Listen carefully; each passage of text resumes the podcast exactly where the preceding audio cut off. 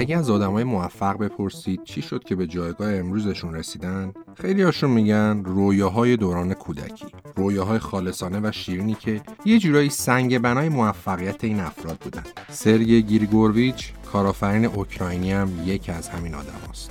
بازیسازی که در 12 سالگی ایده تبدیل شدن بزرگترین قطب بازیسازی شرق اروپا رو برای خودش تصور کرد و در آینده نه تنها به این رویاش رسید، بلکه تیم تحت نظرش موفق شد با الهام از فاجعه چرنوبیل یکی از تاثیرگذارترین بازی‌های تاریخ رو منتشر کنه. بازی به اسم استاکر شادو آف چرنوبیل.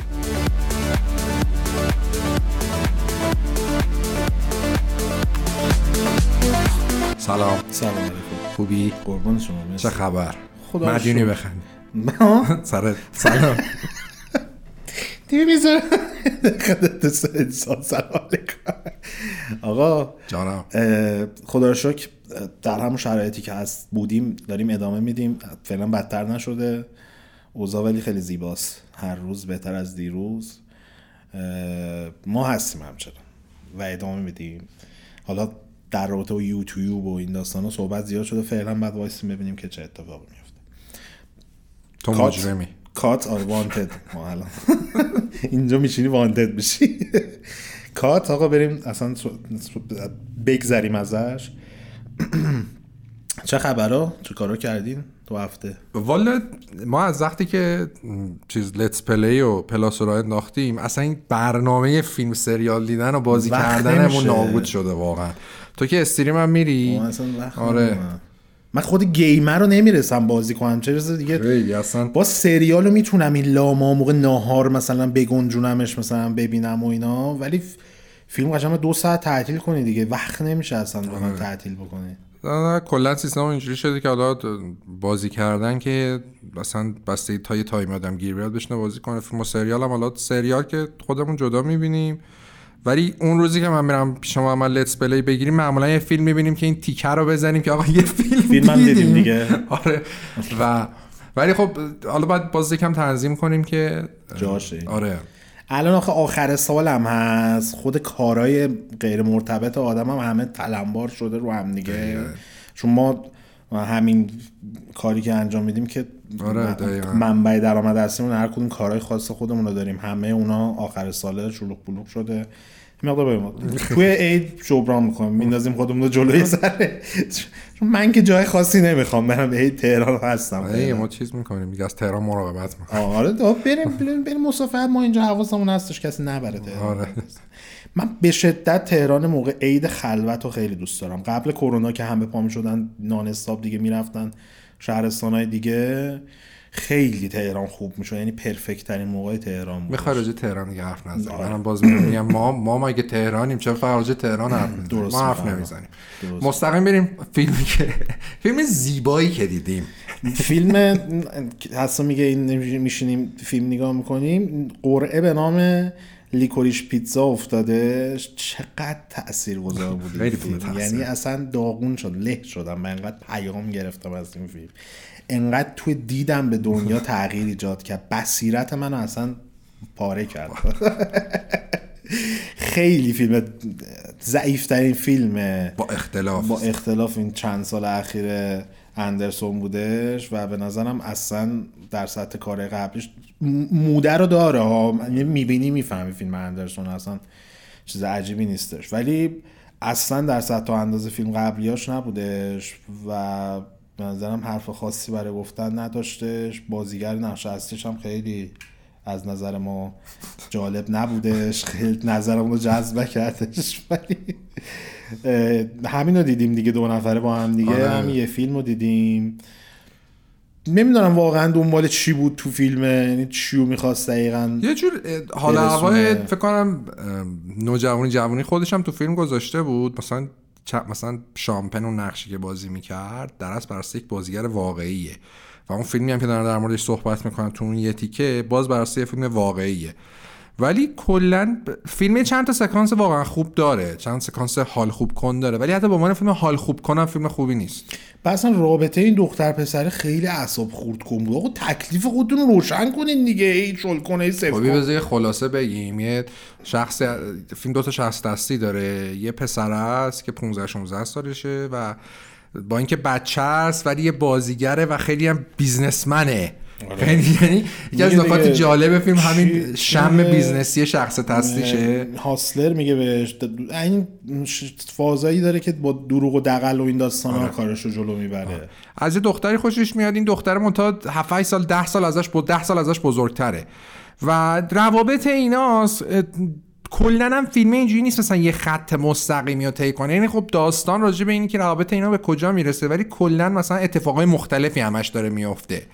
حالا مثلا پسره میره چند تا بیزنس مختلف وا میکنه و این وسط مثلا یه سری بازیگر میبینن جفتشونو، یه سری سکانس های بامزه داره، اتفاقات بامزه داره، ولی خود داستان میبینی مثلا خب این متاش چقدر شده بود؟ 90 اینا بود. آره 90 اینا بود. میبینی که من حداقل واقعا یعنی نتونستم مثلا با فیلم ارتباط برقرار کنم، با اینکه حالا یه دوره‌ای هم تو زندگیم حالا از این فیلم‌های درام زیاد می‌دیدم، ولی این فیلم من رو نگرفت. حالا یه مقدار به این ربط داره که ما مثلا سنمون دیگه به فیلم‌های کامینگ آف ایج شاید به گروخونیمون نخوره، ولی با این حال اندرسون خیلی از فیلم‌هاش همینجوریه و الانم باز می‌بینیشون فازشون رو می‌گیری. آره. یعنی اصلا چیزی نیست که مثلا بگی آقا خیلی به سن ربط داره، ولی خب این خیلی. نه اون فیلم چی بود؟ اما استون که اما واتسون بود. اما واتسون. هری پاتره. آره یه فیلم همین کامینگ آف ایج داشت که خیلی قشنگ بود، پرک آف بینگ واترفلاور. آره اون مثلا خیلی فیلم خوبیه، والفلاور اون خیلی فیلم خوبیه، ولی مثلا اسم رو دارم سرچ می‌کنم. آره ولی چیز نه، این مثلا میگم یه سری سکانس های خوب داره ولی کلا چیز نیستش، خیلی نگرفتش. آره تو کامینگ آف ایج خیلی بهتر از این هستش. دقیقاً. یه فیلمی رو کسرا تازگی‌ها دیده بود، صحبت نکردیم دربارش توی بازی کس، بعد منم اینو نشستم دیدم، فیلم بویز این د هود، فیلم خیلی قدیمی هست، برای اوایل دهه 90 یا اوایل دهه 90. آره از این فیلم‌های به اصطلاح هود مووی‌ها، اینا که محله‌های فقیرنشین و معمولاً جایی که اقلیت‌ها زندگی میکنن توی لس آنجلس رو نشون میده و خب خیلی فیلم مهمیه توی این ژانر، یعنی یکی از فیلماییه که خیلی بهش استناد میشه و الگو برداری شده ازش در ادامه که این فیلمای هودو ساختن و معروف شدن. کوبا گلدین جونیور بازی میکنه، ارزم خدمتتون آیس کیوب و لارنس فیشبون، بازیگرزنش هم معروفه، الان هم تو این سریال مریالا بازی میکنه. یکی از بازیگرزنش اصلیه نه مامانه. اون دوست نه مامانه نه، یکی از همون دخترها چیز بود، یه شخص دست سریال واچمنه که پسرش هم بنده خودش هم وقت پیش فوت کرده بود. انقدر اسمو زیاده آدم بعد بره چیز کنه. ولی خب داستانی که وجود داره اینه که اولین فیلمی بوده که کوبا گلدین جونیور رو رادار قرار میده، ولی خب خود گلدین بعداً رجینا کینگ خود کوبا گلدین بعداً خودش نابود شد، دوباره با امریکن کرایم استوری دوباره مطرح شد، سیزن اولش که برای اوجی بودش. آیس کیوب اولین فیلم بزرگ هالیوودیشه که بازی میکنه و لارنس فیشبورن هم کلا از اون موقع 50 سال 60 سالشه، یعنی ولی جوانترین فیلمیه که من ازش دیدم، استیلش منم جوانتره، یعنی این فیلم جوانترین ستینگش رو دیدم، هیچ جا دیگه اینجوری ندیدم. همین در همین حد بدونی که مو داره موشو نمیزنه اون موقع است، ولی خب هم بازی‌ها خیلی خوبه، به خصوص کوبا گلدینگ و آیس کیوب خیلی خوب بازی کردن و اینکه کارگردانیش هم خیلی معرکه است، هنوزم که هنوزه یه ذره ریتم فیلم کنده برای الان، مثلا که 2 ساعت خورده یا از 2 ساعت، ولی فیلم هنوزم حرف برای گفتن داره. با این حال من هر چیزی نگاه میکردم میگفتم حالا اونقدرم زجر نمیکشین، ما بدترش رو دیدیم و داریم و بلاله خیلی اذیت نکنه. ببین یه چیز خیلی خوبی که فیلمه داره، من یه سری از این هود مووی‌های قدیمی رو دیدم، هودم که محمد توضیح داد، همین فیلم‌های محله‌های سیاپوسی و که همیشه فقر و جنایت و اینا هم درش درگیر هست، این خیلی جزء واقعا مثلا میشه که جزء تاپ هاست، مثلا جزء سه تا فیلم هود مووی خوب تاریخه. چون مثلا اگه برید فیلم اسپایک لی رو ببینید دیگه خیلی اصلا اسپایک لی فیلم‌های هود موویش یه سریاش خیلی دیگه زیادی دیگه شعاری میشه یه جایی، ولی این فیلم اصلا فاز شعاری نداره، کاملا یه چیز جذابیه که تو مونیتور نباشی میتونی باش ارتباط برقرار کنی. یعنی یه تصویری از اون سالها و از اون وضعیتی که اونجا بوده. بعد یه چیز بامزه‌ای که داره تو فیلمه، یه صحنه‌ش هستش که اینا میرن سمت کامپتن میرم، بعد ببین چه جوریه اینا تو خود محلشون هر شب هلیکوپتر 24 داره بالا سرش میچرخه و تیر و تفنگ و بکش و این داستانا. اینا که تو این محله هم میرن کامپتن میگن اوه کامپتن خیلی خلافن و این داستانا. خود آیس کیوب هم استریت آوت اف کامپتن و اصلا NWA این داستانا همش از اونجا درست. ببین اونجا چقدر وضعیت خراب بوده که اینا که خودشون ارازلن میرن اونجا اوه کامپتن رفتین، چه جرأتی داری کامپتن میری. خیلی صحنه بامزه بودش و حرفایی رو میزنه تو فیلمه که تازه دارن الان بهش عمل میکنن تو جامعه آمریکا و به خصوص شهرهای مثل لس آنجلس و اینا. چیزایی که داره اونجا میگه بعد اصول باشه و باید بهش فکر بشه توسط این جامعه، الان تازه داره بهش عمل میشه و این جنبشایی که اتفاق میفته و اینا، این اون موقع حرفشو میزنه. به خصوص لارنس فیشبورن مثلا به عنوان یه شخصیتیه که خیلی پخته است و همه چیو دیده و جنگ ویتنام رفته بوده و خودش رو همین محله زندگی میکنه، از اون تحصیل کرده است، کار درست حسابی داره. میاد حرفایی که میزنه خیلی حرفای باحالیه، ببینید اگه ندیدین. یه مقدار میگم کنده ولی جواب میتونید راحت تحملش کنید و ببینید. من یه مقدار فاز بگو چه جوری فیلم رو دیدی. این یه فایل من نمیدونم چی بود، می‌خواستم بدم کسا ببره، فلش همراهش نبود. منم کلا یه دونه فلش بیشتر ندارم، 5 تا هارد دارم، یه دونه فلش بیشتر. فلشم دادم کسا رفت، بعد همینجوری این یا کسا اومد یادش میرفت بیاره یا من یادم میرفت بهش بگم و اینا. این فلش رو یه ماه دستت بود، بعد یه ما دیگه میگفتم کسی فلش رو بیاره، بعد کپک زدم و هیچ چیز ندارم توش فایل وایسم. آوه من اومدم چیزی بریزم تو فلش، باز کردم دوسته تو فیلم و اینا توش ریخت. دیدم بویز این ده بودم که اصلا گفتم خوبه اینجا قاره ببین گفتم حل دیگه. آرکایو هم توش بود. آرکایو فقط اپیزود 3 ریخت بعد که اصلا گفتم با 1 و 2 هم میریختی که یادت دانلود شاپ حج نداشت. اپیزود 3 فقط بودش. این از این فیلم. من یه فیلم ایرانی دیدم ولی فکر کنم نمیشه دربارش صحبت کرده. پوستو دیدی؟ نه گاو سفیدو میخوای حرف بزنم؟ نمیدونم آخه فیلم مجوز نداره، نمیدونم داستان، ولی میگم اصلا ولش کن، ما که وانتد هستیم همه دیگه.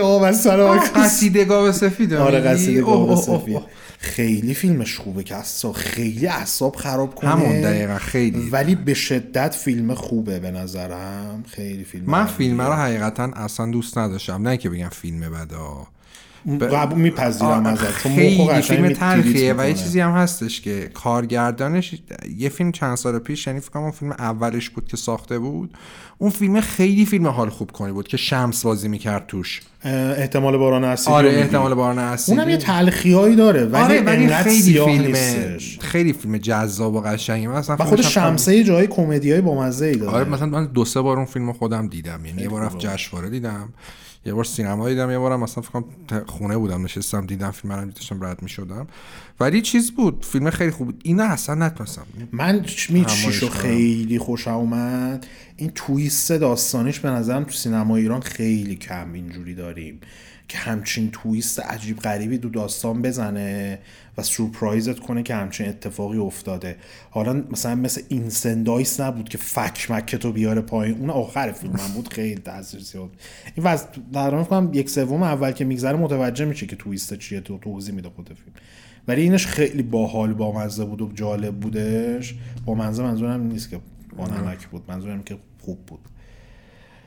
به نظرم فیلم خوبیه. اگه فاز فیلم، یعنی میتونید فیلم اعصاب خراب کن ببینید، چون تو یوتیوب الان هست فیلم مجوز نگرفت فکر میکنم، یا اینکه گرفت نمیدونم چی شده، اصلا من به من ربطی نداره. فیلم برام میتونید بریم بزنید، قصیده گاو سفید تو یوتیوب هستش، کیفیتش خیلی خوب نیست ولی قابل دیدنه، من خودم اونجا دیدم. فیلم دیگه فکر نمیکنم اون فیلم من یه دونه خودم دیدم، چانس آورد دست در رفت نید، خیلی فیلم خوبی بود، اصلا یکی از بهترین فیلمایی که امسال اومد.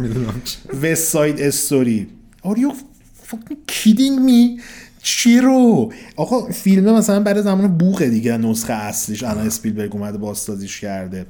من نمیتونم بپذیرم مثلا 20 تا جوون اراذل و لاتولود که مثلا همش دنبال اینن که با پورتوریکویا دعوا بکنن و مثلا سر تریتوری جنگ دارن و انقدر گنگشون بالاست، آره مثلا ترف داشته باشن انقدر گنگشون بالاست، بعد وسطش اینجوری میرن وسط خیابون میرقصن ریتمیک با هم دیگه و گروهی و آهنگ میخونن، صداهاشو نازک میکنن.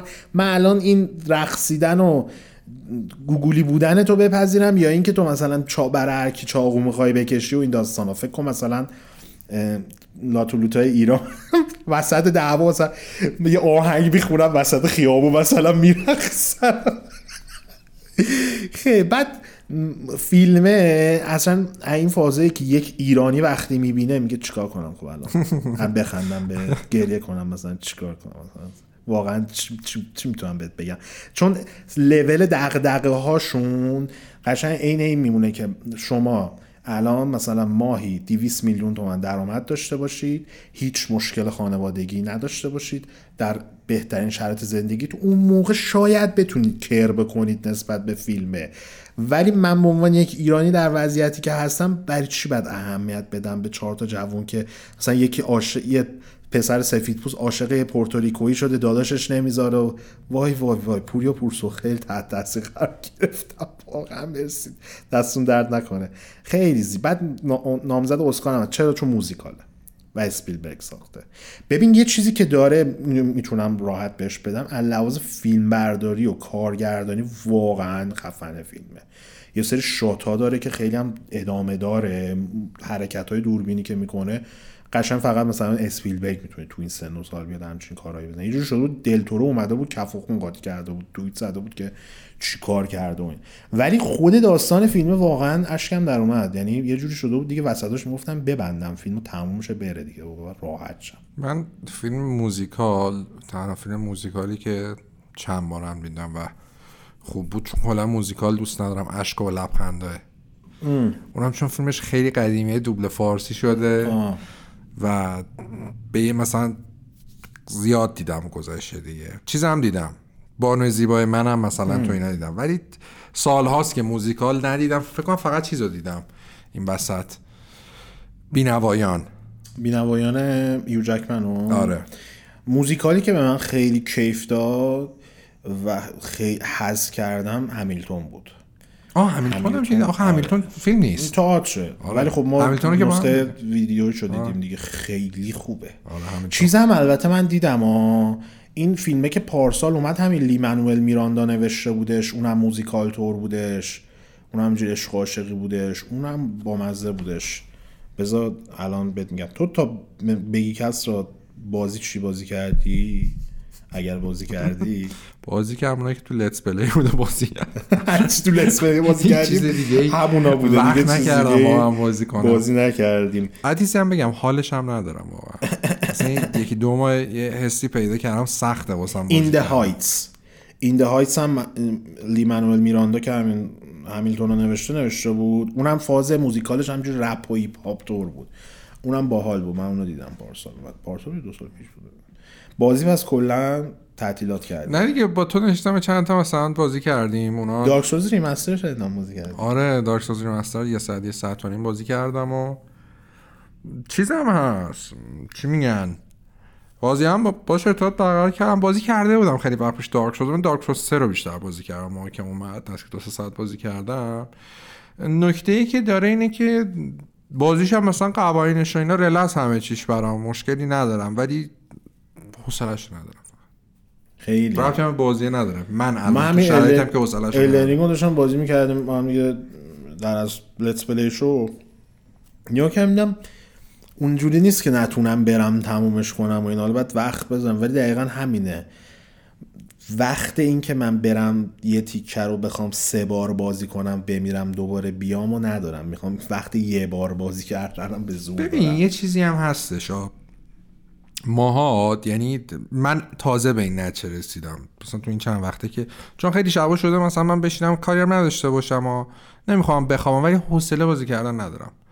یه دلیلش به نظر میاد که ماها نسلی بودیم که بازیایی که بازی کردیم همشون بازیای سری بودن، بازی فست پیس بودن و موقعی هم که حالا چه رو کنسول بودیم، حالا بازی بیتم اپ بازی می‌کردیم، بازی پلتفرم بازی می‌کردیم، موقعی هم که رفتیم رو پی سی استراتژی‌ها رو بذاریم کنار، حتی استراتژی مثلا یه بازی مثل رد الرت 2 اونم خیلی فست پیس، چی اونم خیلی فست پیس. آره دقیقاً یه بازی مثلا استراتژی مثل رد الرت 2، مثل کوئک 3، مثلا آریال تورنمنت، حالا مثلا بازی بودن که کامپتیتیو بودن ولی شوترهای دیگه هم که اون زمان وجود داشتن، حتی هاف لایف الان مقایسه می‌کنی بازی‌های خیلی سرراستی ان، یعنی تو میدونی میخوای کجا بری، میدونی چیکار میخوای بکنی و چیز عنصر تکرار توش وجود نداره.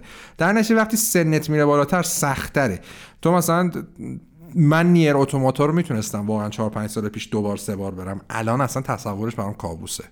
منم همون موقع که اومده بود بازی کردم، آره. 3 بار رفتم، 4 بار رفتم دقیقاً. الان اگه می اومد میگفت 3 بار گفتم شبا با تو هم ندارم دوباره تکراری بدم. نه اینکه مثلا بازی مشکلی داشته باشه ولی چون تو ذهنت از اون موقع فیکس میشه روی این ژانرها و اخ میگیری به قولی باشون سخته دیگه. موقعی که مثلا چیزی نمیتونی، مثلا من که از دلالی که نشستم مدت‌ها جی تی بازی می‌کردم اون که راحت بود، یه ماشین یه مشن می‌رفتی مشنت تموم می‌شد، تو کاری واسط پیش میومد خاموش می‌کردی کنسول.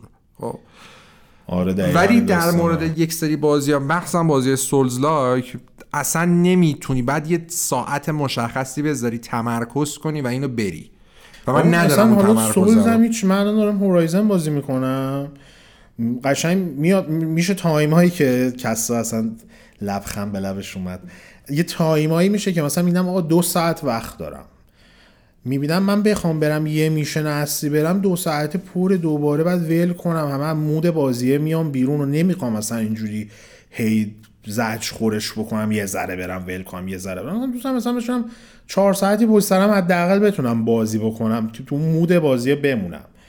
ولی نمی‌رسیم یا آقا چیکار کنم مثلا عجیب غریب ذهن نمیذاره، هم ذهنت هم میگم من میگم تو این 2 ساعت شاید بتونم مثلا 2 تا قسمت سریال ببینم، 2 تا قسمت سریال فیلم ببینم، تایم یه جوری کار اضافه تری بتونم انجام بدم، استفاده بیشتری مثلا کتاب آدم شاید بخواد بخونه مثلا تایم وقت نمیشه. آره دیگه صح. الان خیلی پیچیده تو هم دیگه و این داستانا به همین واسطه همین هورایزن هم که گفتم من همینو فقط رسیدم بازی کردم. تو استریم مثلا 2 تا بازی همینجوری نوک زدم بهشون، مثلا آن پکینگ نشسته بودم روز تو استریم بازی یه ذره مغزم چیلکس بکنه، واقعا بازی چیلکس و با مزه‌ای بودش ولی خب اینجوریه دیگه سیستم آه. یعنی مثلا من سوپر هات رو پی سیم دارم، میام یه روب میشینم 2 تا لول سوپر هات بازی میکنم فلش میکنم، میام چون همینجوریه سیستمش، تو میتونی راحت اینجوری بشینی بازی کنی ول کنی سری بیای. ولی الان مثلا من میخوام جی تی رو شروع بکنم، اونم عذاب گرفتم میگفتم بعد بشینم اینو پدر مادردار بازی کنم. آره من جی تی راحت تره باز تو میدونی جی تی خیلی راحت معلومه آره. و اینکه مثلا من 2 تا ریس میری خب آقا وقت نمیخوام، فردا میای یادت نمیخواد بیاد چه جوری بعد بازی کنی آره میدونی گاز بگی ترمز بگی برو دیگه اینش باز راه دستره. ولی خب مثلا این حجم از بازی و کانتنتی که وجود داره خیلی سخت شده، واقعا خیلی بومری شدی آقا همین دیگه بازی و سریال سریال من اینو بگم فقط بتر تینگز فصل 5 شروع شده خوبه هنوز. چیز تو دیدی پیکی بلایندر رو دیدی؟ من نه اپیزود 1شو ندیدی؟ خب ولش کن، هفته حالا قسمت بعدی صحبت می‌کنیم که دیده باشین، در نهایت بدونین که خوبه. ساوت پارک هم داره پخش میشه، این قسمتش اتفاقا به همین داستان اوکراین و روسیه و اینا ارتباط داشت. این که به روز میسازن خیلی باحال ترش میکنه، دقیقا موضوع روز و هفته بعدش میبینه اپیزودو ساختن دادن بیرون، نشون میده بین فصل‌ها کلا تعطیلم میرم میخوابم آقا اینم از این شبکه‌های اجتماعی بازی سنتر و آدرساشو دارین میبینید، میتونید برید دنبال بکنید و بازیکست رو اینستاگرام و توییتر و این ور اون ور. عرضم به خدمتتون که کانال بازی سنتر توی یوتیوب رو سابسکرایب کنید، ویدیو رو لایک کنید، زنگوله رو هم بزنید که با خبر بشین از انتشار ویدیوهای جدید. چنل بازی کست رو توی کست باکس هم برای نسخه صوتی میتونید پیگیری بکنید، از اونجا میتونید هم دانلود کنید هم لایو گوش بکنید و اینکه اونجا هم سابسکرایب کنید و لایک بی زحمت بزنید اگه دوست داشتید و کامنت هم حتما برامون همه جا بذارید، کامنت ها رو ما مثلا همیشه میخونیم. لینک حمایت مالی هم انگلیسی دارید نگاه میکنید، بالا سر من فارسیه، بالا سر کسرا، پایینم هست، جای صوتی هم دارین گوش میکنید، لینکشو میذاریم براتون، قابل کلیک میتونین استفاده بکنید.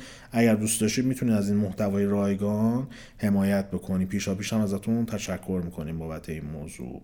آقا بریم یه بریک بدیم، برگردیم دیگه. میدونید دیگه، هم تو بازیکست پلاس گفتیم و اینا، خیلی هایپ الکی نکنیم. میخوایم در رابطه با یکی از عجیب غریب ترین بازی‌های تاریخ، یکی از خفن ترین بازی‌های اتمسفریک تاریخ و یکی از عجیب و غریب ترین پروسه‌های تولید یه بازی تو اروپای شرقی رو دنبال بکنیم. الانم که بحث اوکراین خیلی داغه و همین چند روز پیش خبرم اومد که استاکر 2 رو ساختشو فعلا متوقف کردن. دیدین دیگه چه موقعی بهتر از این. حتی قبل از اینکه بگم متوقف، ما اینو آماده کردن، ولی خب معلومم بود متوقف می‌کنه. بسته جنگ که نمیتونم بازی بسازم، خیلی عجیب میشه. بریم برگردیم، در خدمتتون هستیم.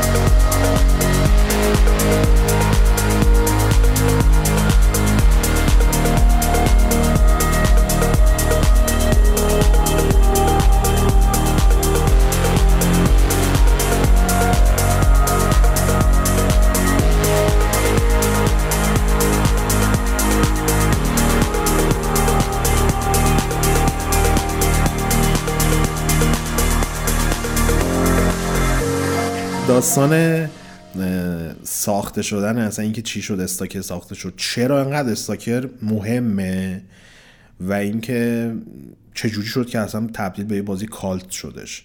چون بازی کالت معمولا خیلی قدیمی تر از این حرفان، استاکر 2007 اومده دیگه. خیلی نکته یه بر خودش که دو بازی 2007 اومده کالت شده، خیلی دلایل مختلف پشتش بوده. حالا بفهمون شما شروع اتوبوس آتیش میکنیم میریم 22 سال پیش، اوایل سال 2000، یه استودیو خیلی کوچیک توی کیف اوکراین به اسم GSC Game یا GSC Game World میاد تصمیم میگیره که جاه طلبانه ترین بازی که تا به حال توی اروپای شرقی ساخته شده رو بسازه. حالا اصلا این استودیو از کجا اومده بود، چجوری بود، داستانش چی بود که می‌خواستن اینجوری بسازن؟ میریم سال 1995، یعنی زمانی که این استودیو تأسیس شد توسط یه جوون خیلی رعنا به اسم سرگی گریگورویچ. درست گریگورویچ. آره. یه آقایی هست، یه نرد عینکی بود با موهای کوتاه قهوه‌ای تیره. این آقای گریگورویچ سال 1990 موقعی که مدرسه میرفته و خب اینم مثلا 3-4 سال بعد از فروپاشی اتحاد جماهیر شوروی، یه مدت خیلی کوتاهی بعد از اون میاد چیز میکنه. 12 سالش هنوز اون موقع نشده بوده، مدرسه میرفته و میاد اولین بار توی مثلا تو مدرسه اینا که بوده به این فکر میکنه یا آقا من بزرگ شدم میخوام یه استودیو بازی سازی را بندازم. و از همون موقع هم اسم استودیو رو در میاره، همین که لوگوش رو در میاره، میدونسته میخواسته چیکار بکنه. و اینجوری که تو 12 سالگی میگه من بزرگ شدم یه استودیو را میندازم به اسم GSC Game World. و حالا اصلا فلسفه اسم چیه؟ چرا گذاشته GSC؟ این GSC در اصل مخفف اسم خودشه که اسم اینجوری حساب کرده که گرگوویچ سرگی کنستانتینوویچ. دلیلش هم به خاطر اینه که توی انگلیسی زبانا که میخوان اسم رسمی بنویسن اول فامیلیو میذارن. این کنستانتینوویچ هم احتمالاً میدل نیمش دقیقاً و این کاملا مخفف اینه. یه نکته که خیلی جالبی که داره اینه که خودش تعریف میکنه، میگفته که خب من بازی کردن رو کلا خیلی دوست داشتم، ولی دلیل این که اصلا گفتم بیام یه استودیو بزنم و این اسمش گذاشتم، میگه من پدرم همیشه تو زندگی بهم میگفتش که اصلا دوران کودکی بهم میگفتش که تو باید زندگی تو وقف این کنی که یه اسم رسمی واسه خودت درست کنی، اسم رسمی که وقتی بزرگ شدی این باعث بشه که تو معروف بشی، شهرت پیدا کنی و به اسم و فامیلی که داری افتخار کنی. میگه منم واسه همین یکی از اولین چیزایی که بزنم رسیدین که یه استودیو بزنم، بزرگش کنم، بازی بسازم، اسم استودیو هم بر اساس حروف اول اسم خودم بذارم و اینجوری میشه که سال 1996 یعنی زمانی که هنوز 18 سالش نشده بوده، یه سال بعد از تأسیس استودیو خیلی جدی شروع میکنه که توسعه بدن، چند تا بازی مختلف رو ببینن چجوری مثلا میتونن این کار رو انجام بدن. اون زمان یعنی سال 1996 بازم میگم 18 سال حتی نشده بود، استودیوش 15 نفر استخدام کرده بود توی ساختمونی که توی آپارتمانی که یکی از واحدها رو اینا برداشته بودن، یه آپارتمان دو خوابه بودش و 15 نفر هم باش کار میکردن.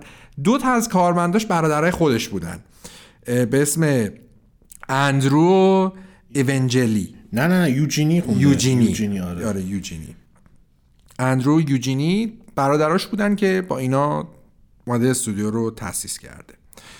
کاری هم که اول کردن یه جوری دقیقاً شبیه به همون کاری که سیدی پراجکت رد اول اومده بود انجام بده، یعنی اومدن که بازی‌های خارجی رو به زبان روسی ترجمه کنن. این یعنی در اصل شروع استودیوش اینطوری بود. منتها سال 1998 روسیه با یه بحران مالی شدیدی روبرو میشه، کشور روسیه. اینا هم میگن که آقا ما الان وقتش که تمرکز رو ببریم سمت اینکه خودمون بازی رو توسعه بدیم. مشخصا هم چون یه جایی بودن که بحران مالی داشتن، ارزش پولشون پایین اومده بود، میتونستن با یه رقم خیلی کمتری نسبت به کمپانی‌های غربی دیگه بازی بسازن و خب اینجوری میتونست ناشرای بزرگ هم سمتشون بیادش. و خیلی هم البته این آقای سرگی اعتماد به نفس بالایی داشته. سال 98 میاد چیز میکنه، میخواسته با بلیزارد صحبت کنه و میخواسته مثلا یه سری کارهای آوتسورس واسه وارکرافت انجام بده که خب بلیزارد هم گفته بود شما اصلا از کجا اومدی؟ تو رو اصلا کی میشناسه؟ اصلا توی من یکی تو رو میشناسه و اینا و رد میکنن. نکته جالبش اینه که آخر اینا چون از نظر فنی کلا قدر بودن، کلا اوکراینیا و روسا خیلی از نظر فنی یعنی خیلی چیزای بازیاشون مشکل داره و بای هم زیاد داره، ولی خیلی خوب بلدن انجین توسعه بدن. و اینجا میبینیم مثلا سال 1998 میان یه بازی حالا تبلیغاتی کامرشال گیم بهش میگن، یعنی بازی نبوده که مثلا تو سطح از این منتشر بشه و اینا، ماشاءالله کپی رایت مپی رایت هم که اصلا سرش گرد بود دیگه، به اسم وارکرافت 2000 نیوکلیر اپیدمیک میسازن. یه چیز عجیب غریبی، یعنی باید ببینید و بعد الان مثلا ویدیوهاش هم سرچ کنید، همه مثلا حالت استریم روسیه، طرف روسی روش صحبت میکنه، خیلی چیز عجیب غریبیه. این بازی رو فقط توی اوکراین هم منتشرش کردن، جا دیگه منتشر نشد و یه ورژن کلا عجیب غریبی مثل وارکرافت بود، منتها با انجین خودشون ساخته بودن اینا. خب این بازی هم استراتژی بود دیگه، در نشه اینا تونستن تقریبا تا یه حدی سبک سنگین کنن که چجوری یه بازی استراتژی بسازن و اینجوری بود که تمرکزشون رو بردن که اولین بازی استراتژی بین‌المللیشون رو بسازن که بتونن توی کل دنیا منتشرش کنن به اسم کاساکس، که یه بازی استراتژی نسبتا معروف هم هستش، حالا در سطح استراتژی خیلی گنده نیست ولی در حد خودش اسم و رسم داره. الان این بازی رو میسازن، درآمد خوبی هم کسب میکنن ازش و همین باعث میشه که شروع کنن به پروتوتایپ یه بازی کاملا جدید، یه بازی خیلی بزرگتر نسبت به اولین ساختشون که یه شوتر اول شخصه. اواسط سال 2000 که بوده اینا از اون شوتری که صحبت کردیم در از پرده برداری میکنن، معرفیش میکنن که توش قرار بوده که شما نقش یکی از نیروهای ویژه هم اسپیشال فورس رو داشته باشین که اینا با یه سری پورتال منتقل میشن یه سری دنیای ناشناخته توی کهکشان‌های دیگه و اونجا بعد فرایندی رو دنبال بکنن که بتونن این سیارات ناشناخته و اینا رو در از کلونایز کنن و شرایطش رو ایجاد بکنن که آدما بتونن بیان اونجا زندگی بکنن. اسم این بازی چی بوده؟ Oblivion Lost بوده اسم بازیه. بازی قرار بوده که لوکیشن‌های خیلی متنوع و خفنی داشته باشه، حالا از جای سرسبز گرفته تا مثلا چیزای شبیه به هرم‌های ازتک‌ها و دشمناش قرار بوده مثلا ربات باشن و نمیدونم دایناسور باشن و دایناسور رباتی باشن. فکر کنم ایده هورایزن و اینا سال 2000 داده بودن. با این حال اتفاقی که میفته اون چیزی که میخواستن از داستان بازی در بیاد در نمیاد و به نظر خودشون هم خوب نمیشه. چیزی که در رابطه با Oblivion Lost خیلی مهمه بعد بهش اشاره بکنیم اینه که اون زمان GSC Games یه استودیو کوچیک توی اوکراین بودش، ولی خب آدمای خیلی با استعدادی توش کار میکردن و کسان توضیح و لحاظ فنی خیلی در اصل ذهنای خوبی داشتن و میتونستن کارهای مهمی انجام بدن. به همین واسطه تمرکزشون رو این گذاشتن که یک موتور گرافیکی مخصوص برای خودشون بسازن که اسمش هم در ادامه گذاشتن اکسری انجین، که یه در اصل انجینی بودش که میتونستش اونها رو تبدیل به یه رقیب خیلی جدی بکنه برای شوترهای غربی که اون موقع خیلی طرفدار داشتن. داستانی که وجود داشت و قابلیتی که اکسری انجین رو منحصر به فرد میکرد این بودش که اون زمان هرچی بازی‌های دیگه به اصطلاح کوریدور شوتر بودن، محیط‌های بسته تنگ خطی هم اگه نبود، خیلی اونجوری آزادی عمل وحشتناکی توش وجود نداشتش، اینا اومدن انجینشون رو بر این اساس ساختن که بتونه محیط‌های خیلی بزرگ و اوپن ورلد رو رندر بکنه و بشه توش بازی رو دنبال کرد و این تمرکزشون روی این بود که خیلی بتونن گرافیک ریالیستیکی رو به نمایش بذارن. از شوترهایی که اون موقع بخوایم مثال بزنیم که این قابلیت رو نداشتن و این تفاوت توشون لحاظ میشد، خب مثلا دوم بوده، هاف لایف بوده، نمیدونم کویک بوده، اینا همشون توی فضای لول دیزاینی و ساختاری قرار میگرفتن و اکثرا هم تو محیط بسته دنبال میشدن. عرضم خدمتتون که خب همون موقع هم که این Oblivion Lost رو معرفی کردن، داشتن روی در از آخرین نسخه، جدیدترین نسخه کاساک کار میکردن با نام European Wars که اون هم مثل هم نسخه قبلش استراتژی بودش و همون اصول نسخه اول داشت دنبال میکردش. یه بازی استراتژی که تو قرن 18 اروپا اتفاق میافتاد و برای اولین بار قرار بود که استدیو GSC Games رو به مخاطبا و گیمرهای سرتاسر دنیا معرفی بکنه و قرار بود اولین بازی باشه که به شکل کامل لانچ مثلا بین‌المللی داره و همه گیمرها رو در بر میگیره. این بازی سال 2001 منتشر شد و به همین واسطه سرگئی تونستش توی 25 سالگی تبدیل به یک میلیونر بشه واسطه فروش خوبی که داشتش. چند ماه بعد از عرضه کاساک اومدن بالاخره Oblivion Lost رو به شکل رسمی و بین‌المللی معرفی کردن و ویدیو هم ازش دادن بیرون که گیمرها بتونن ببینن که اینا دارن چیکار. قبل از اینکه 25 سالش بشه. آره قبل از اینکه 25 سالش بشه. با این اوصاف، یعنی بعد از این نمایشه، تیم سازنده فهمیدش که این دنیاهای متفاوت و سفر به سیاره‌های مختلف نه تن خیلی تو اون دوران، چون همه اون موقع بازی همه سایفای بودن، رسما هر چی شوتر می‌دیدی سایفای بودش. یه سری هم بودن که میلیتاری بودن و تو لیگ خودشون اصلا دعوا می‌کردن. اون موقع خیلی دیدن این ایده کلیشه‌ایه و چون انجینشون هم این قابلیت داشت که خیلی محیط‌های ریالیستیکو به نمایش بذاره، دیدن که با توجه اینکه خب سایفای و تخیلی میشه و این داستانا خیلی همخونی نداره با قابلیت‌های انجینشون، در اینجا تصمیم گرفتن که یه فکر دیگه بکنن. یه نکته‌ای که بعد حالا در مورد کشوری مثل اوکراین، روسیه و کشوری این مدلی بدونید اینه که خب این کشورها همشون یک زمانی به اسم اتحاد جماهیر شوروی شناخته می‌شدن و کلاً اتحاد جماهیر شوروی کاملاً میگم دو تا فلسفه شرق و غرب، یعنی نمونه بارزش بوده، چه تو سینما چه تو کتاب چه تو دنیای سرگرمی کاملاً اینا چیزهای متفاوتی می‌دیدن، می‌خوندن، بازی که البته اون موقع وجود نداشته ولی تجربه میکنن، کلا تجربیاتشون متفاوت بوده. اگه به طور مثال فیلیپ کیدیک مثلا توی غرب خیلی به عنوان نویسنده یعنی تخیلی معروف شناخته میشد، توی شرق اینجوری نبود. شرق یک سری نویسنده‌های مخصوص خودش رو داشت، مثل استانیسلاف لم که اومدن فیلم سولاریس رو بر اساس رمانش ساختن. البته خیلی با رمان فرق، مثلا رمان علمی تخیلی این درامه، خیلی با هم فرق میکنن. و نکته که داره اینه که این تو دی ان ای شون مونده، یعنی مثلا شما حساب بکن به عنوان ایرانی شما شاهنامه رو میشناسید دیگه، همه شاهنامه رو میشناسن. فکر کنم مثلا شاید واسه مثلا یه آدمی از یه کشور دیگه که با فرهنگ ما آشنا نیست عجیب باشه، ولی واسه خودشون واسه ماها اصلا عجیب نیست، کاملا هممون شاهنامه رو میشناسیم، خیلی هم مثلا دوست داشتن ازش بازی بسازن و ساختن. حتی شما یه همچین ستینگی رو تصور کنید. و نکته‌ای که داره که ربط داره به این حرفی که زدم اینه که اینا همچنان دوست داشتن بازی علمی تخیلی بسازن، ولی محمد گفت خیلی مثلا که بخوام برن سیارات دیگه و اینا منطقی نبوده. بعد یک بازی میساختن که حتی اگه قرار بود علمی تخیلی باشه محیطاش محیطای واقعی باشه و برای درست کردن همچین چیزی یک ایده‌ای میرسه به سرشون اعضای استودیو. این از مدت‌ها قبل در موردش حرف زده بودن ولی هیچ وقت نرفته بودن پیش، که بیان بر اساس یکی از معروف‌ترین کتاب‌ها اتحاد جماهیر شوروی، یه کتابی مثلا به فارسی ترجمه شده به اسم رودساید پیکنیک یا پیکنیک کنار جاده، یه بازی درست کنن. حالا این ماجراش چی هستن کتاب رودساید پیکنیک یا پیکنیک کنار جاده؟ این یکی از معروف ترین کتابای علمی تخیلی بلوک شرقه و خیلی میگن معروف ترینه، یعنی میگن این اصلا اولیت استانیسلاو لم که خودش مثلا تو نویسنده‌های بلوک شرق خیلی میپرستنش، قبولش دارن، میگه خودش در مورد این کتاب خیلی صحبت کرده. این کتاب رو دو تا برادر نوشتن به اسم آرکادی و بروس استروگاتسکی.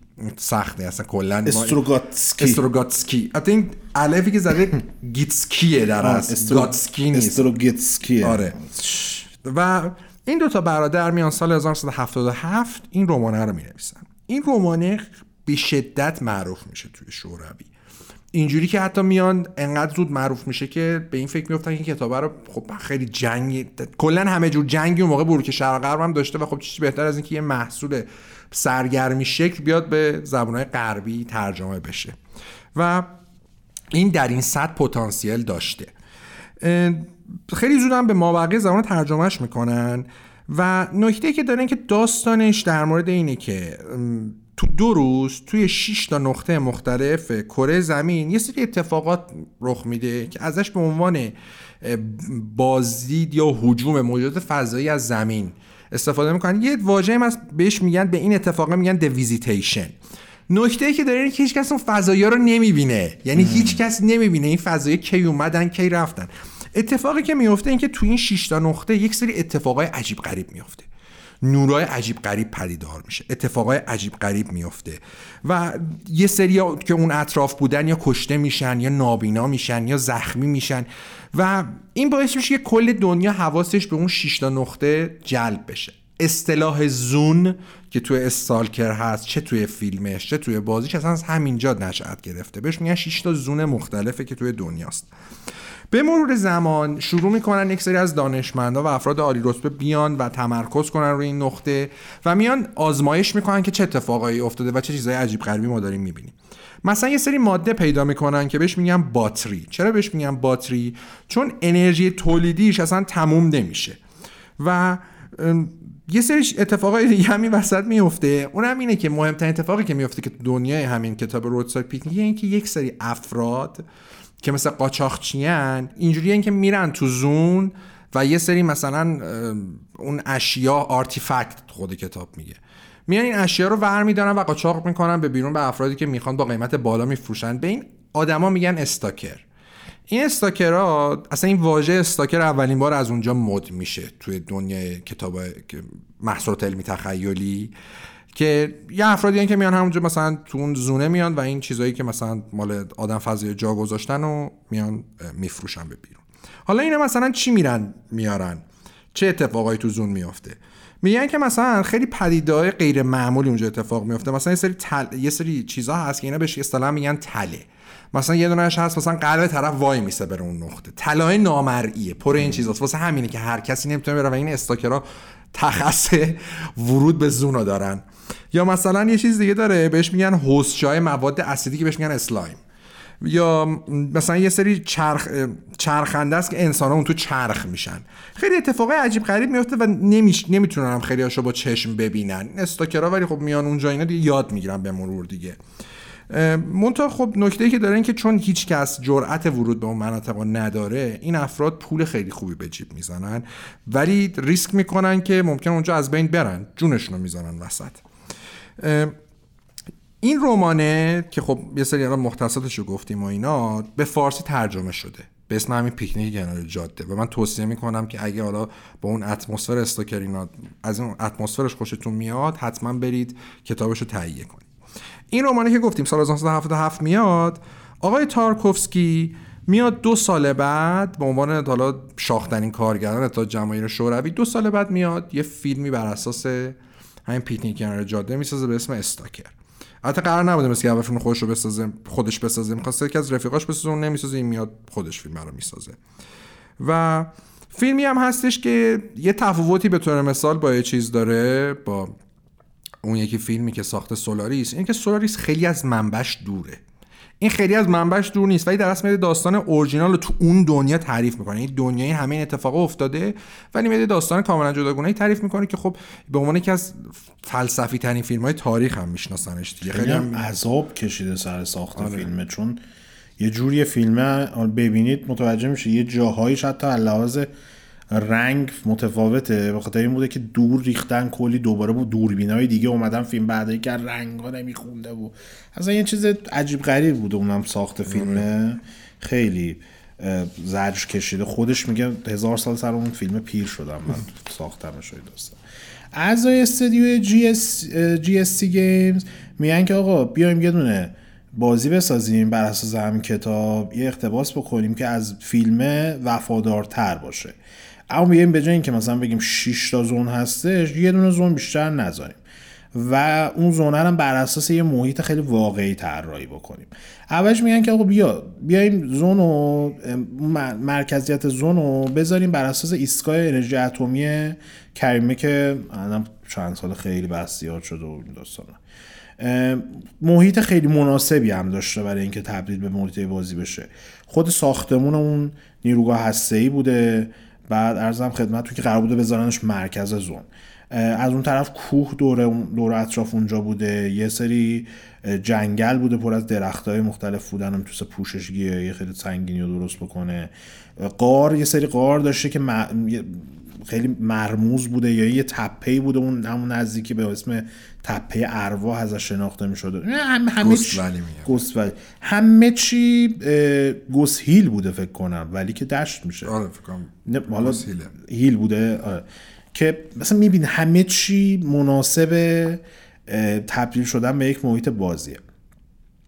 با این حال استاد سرگئی گریگوروویچ مؤسس مدیر عامل GSC Game، من ترسم فکر می‌کنم دارم میگم GSC Game دارم درست میگم، گفته که آقا بی خیال نیست خانه جهتو می‌کنیمش، نظرتون چیه که اینو ببریم بذاریم چرنوبیل که اصلا مرکز زون چرنوبیل باشه، خیلی داغ‌تر هم هست و اینا. موقعی که این ایده مطرح میشه خیلی اعضای استودیو حال نمی‌کنن باهاش. دلیلشون این بوده که خب این اتفاق خیلی تاثیر منفی رو مردم اوکراین داشته و یادآوریش میتونه خیلی اتفاق تلخی باشه برای مردمی که همچنان تو مدت تا اون موقع ممکن بوده خیلی پسامدهای بعدش درگیرشون کرده باشه و بهشون آسیب رسونده باشه. اینم بعد در نظر بگیریم که اون موقع که این ایده مطرح میشه 15 سال بیشتر نگذشته بود از حادثه چرنوبیل. خود فاجعه چرنوبیل حادثه هسته‌ای بوده که تو تاریخ 26 آوریل 1986 تاریخ شمسیش میشه 6 اردیبهشت 1365 اون موقع خود ایران درگیر جنگ بوده.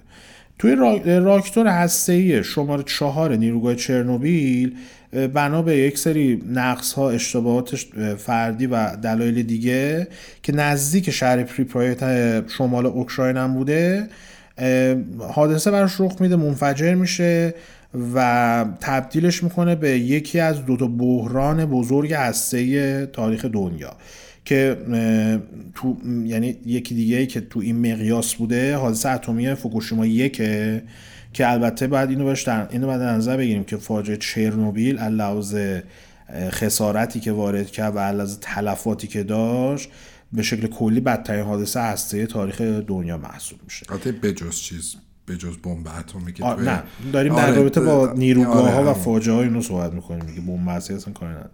آل دیگه منتشر شده از این آتش سوزی که اتفاق افتاده بعد از انفجار اولیه، حتی میگن برابر بوده میزانش، میزان در از آلودگی که به وجود آورده برابر بوده حتی با همون انفجار اولیه که خودش خیلی عظیم بوده.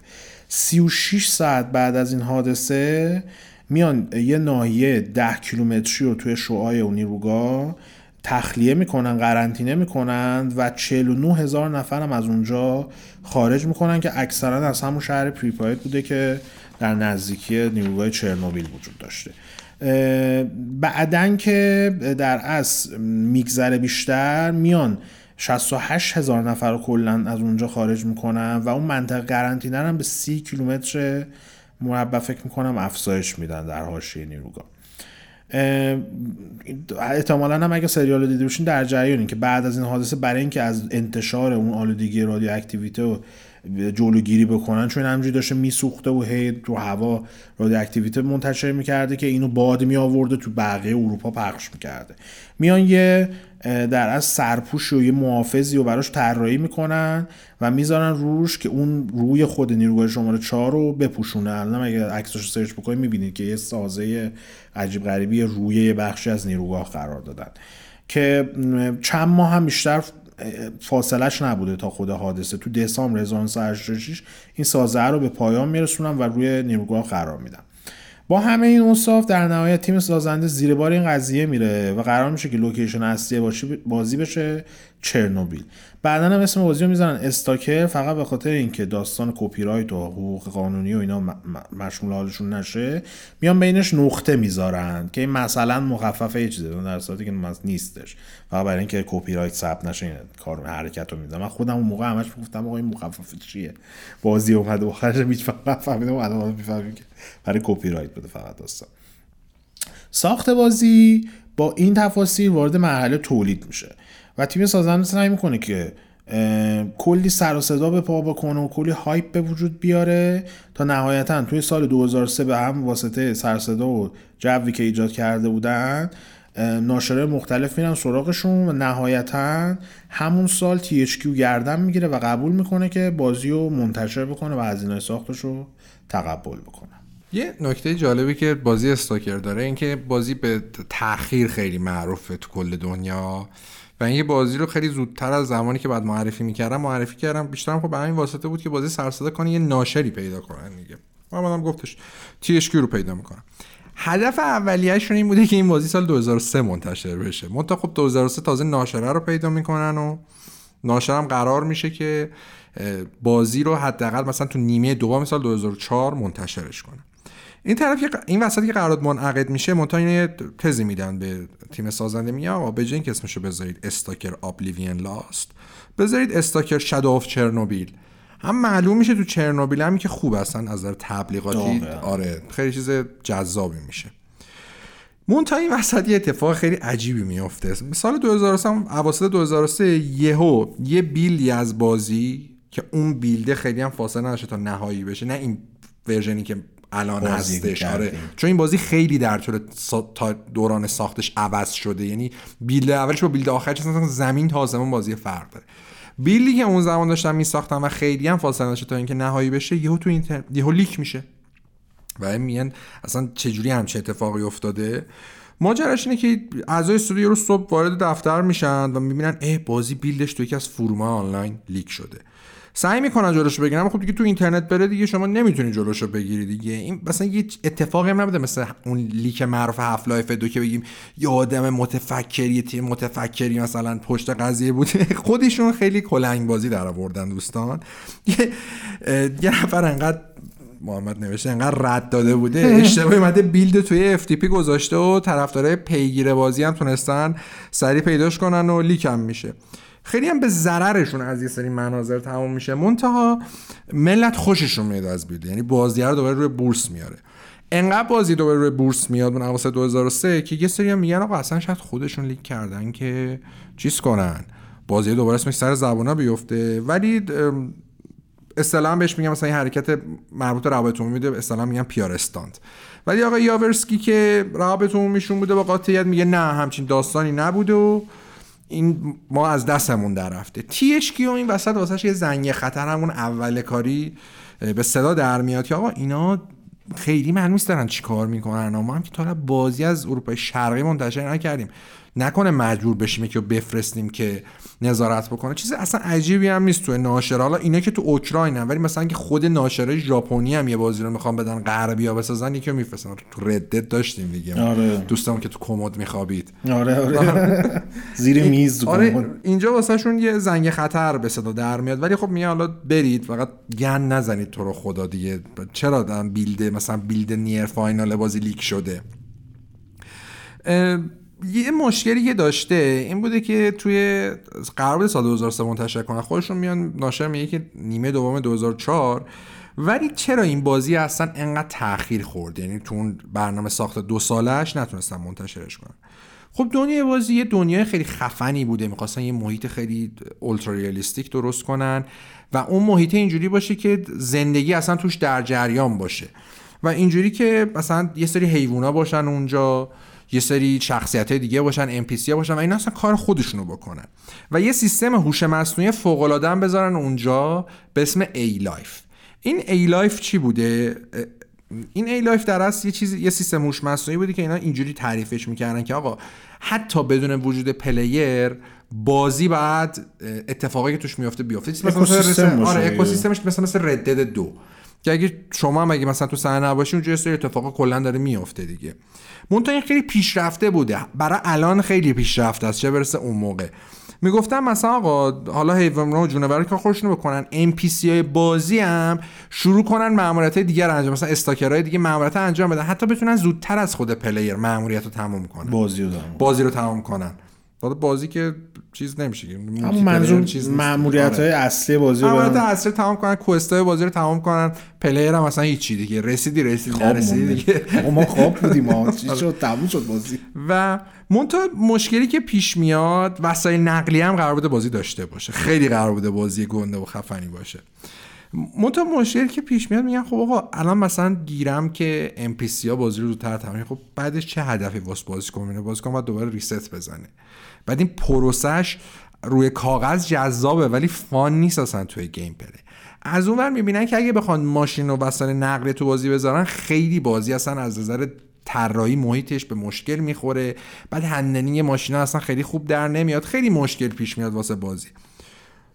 بعدن به این نتیجه میرسن که حالا ماشینم هست کنن توی سری اتفاقایی که حالا جلوتر بهش میپردازیم. همه این عوامل دست به دست هم میدن که فوریه 2005، یعنی چند ماه بعد از تاریخ عرضه که داده بودن، میان اعلام کنن که آقا با 2004 میان دوباره بازی رو تاخیر میزنن، فوریه 2005 میان که بازی زمان عرضه نداره، ونیتسدان معروف، هر موقع تموم شد ما اینو منتشرش میکنیم. و تأخیر زدن دوباره بازی و این قضیه لیک شدنه در کنار دست و دست نمیدن تا مدیر THQ خیلی شاکی بشن و بگردن دنبال یه آدمی که یه بازی سازه با تجربه‌ای که بتونه بره اونجا و این تیم GSC Game رو مجبور کنه که بازی رو سر ددلاینی که دارن منتشر کنه و حواسش هم باشه اینا اولین بازی شوترشونه، جاه طلبی زیادشون باعث نشه که بازی ضربه بخوره و از اون ور بیفته بازیه. بریم از اوکراین خارج بشیم، بریم خیلی اونورتر از اوکراین و کیف دور بشیم، میریم برمیگردیم به یه روز گرم تابستونی تو کالیفرنیا آمریکا، جایی که دو تا رفیق قدیمی تو رستوران، یه رستوران معمولی و متوسط نشسته بودن و مشغول غذا خوردن و نوشیدنی خوردن و این داستانا بودن و حسابی هم حرفشون گل کرده بود و داشتن با هم دیگه صحبت می‌کردن.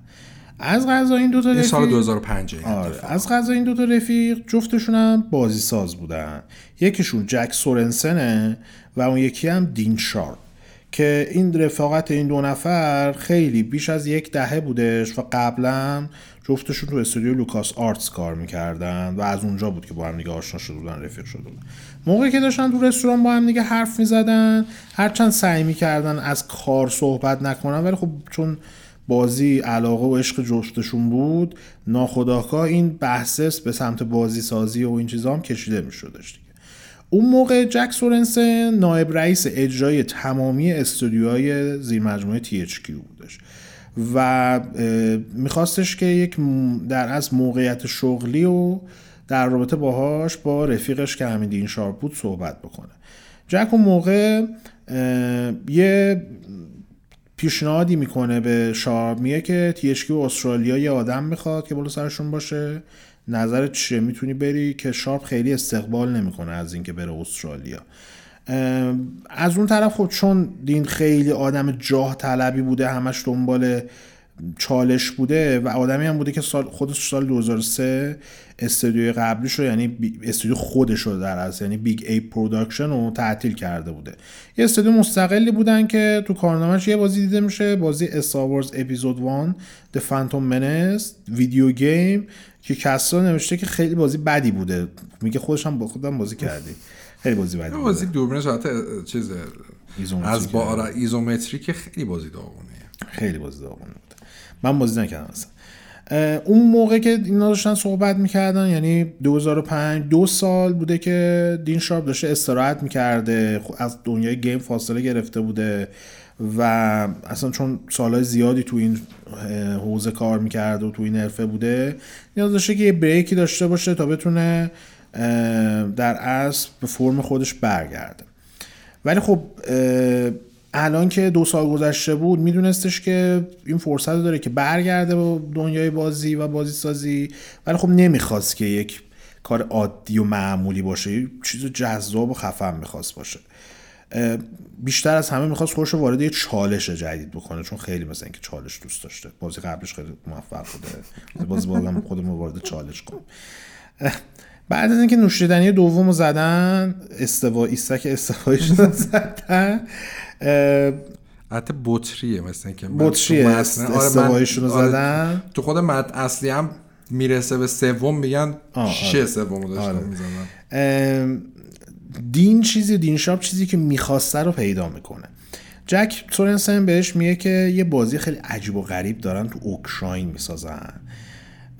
اولم نمیخواسته اینو اصلا پیشنهاد بکنه، اصلا مطرحش بکنه، دون پاشیده. آره، میخواسته ببینه اصلا این دین شارپ فازش چیه، واکنشش چیه نسبت به این ماجرا. و همونطوری هم که خب درست حد زده بوده با توجه به رفاقتی که داشتن، دین شارپ برمیگرده خیلی سریع میگه اوکراین خیلی جالب به نظر میرسه. اونجور شاخکاش تکون میخوره که یه خبرایی مثل این که هستش. حالا توجه دین خیلی جذب شده بوده، دین جذب شده بوده به ماجرا و جک هم میاد براش کامل ماجرا توضیح میده. میگه آقا یه بازی خیلی خفنیه دارن تو اوکراین میسازن به اسمش استاکر شادو آف چرنوبیل که وقایعش توی چرنوبیل اتفاق میفته. خیلی عمده‌ست و خفن و اوپن ورلد و دارک، خیلی شوتره، بازی آر پی جی هم هست، اوپن ورلد هم هستش، خیلی هم داره ارزش عقب میفته، تأخیر میخوره و اینا. کلا هم میگه اینا دفعه اولشونه که دارن شوتر اول شخص میسازن و خیلی هم جاه طلبی زیادی که دارن داره کار دستشون میده و نمیتونن پروژه رو تمام بکنن. ما یکی میخوایم که آقا بره بالا سر اینا وایسته با چوب انقدر بزنیم سرشون تا بتونه این کارو فاینال بکنه و این محصول رو از این استدیو خروجی بکشه بیرون. همینجا نگه داریم داستانو، بریم یه بریک بدیم، برمیگردیم با ادامه ماجرای ساخت استاکر در خدمتتون هستیم.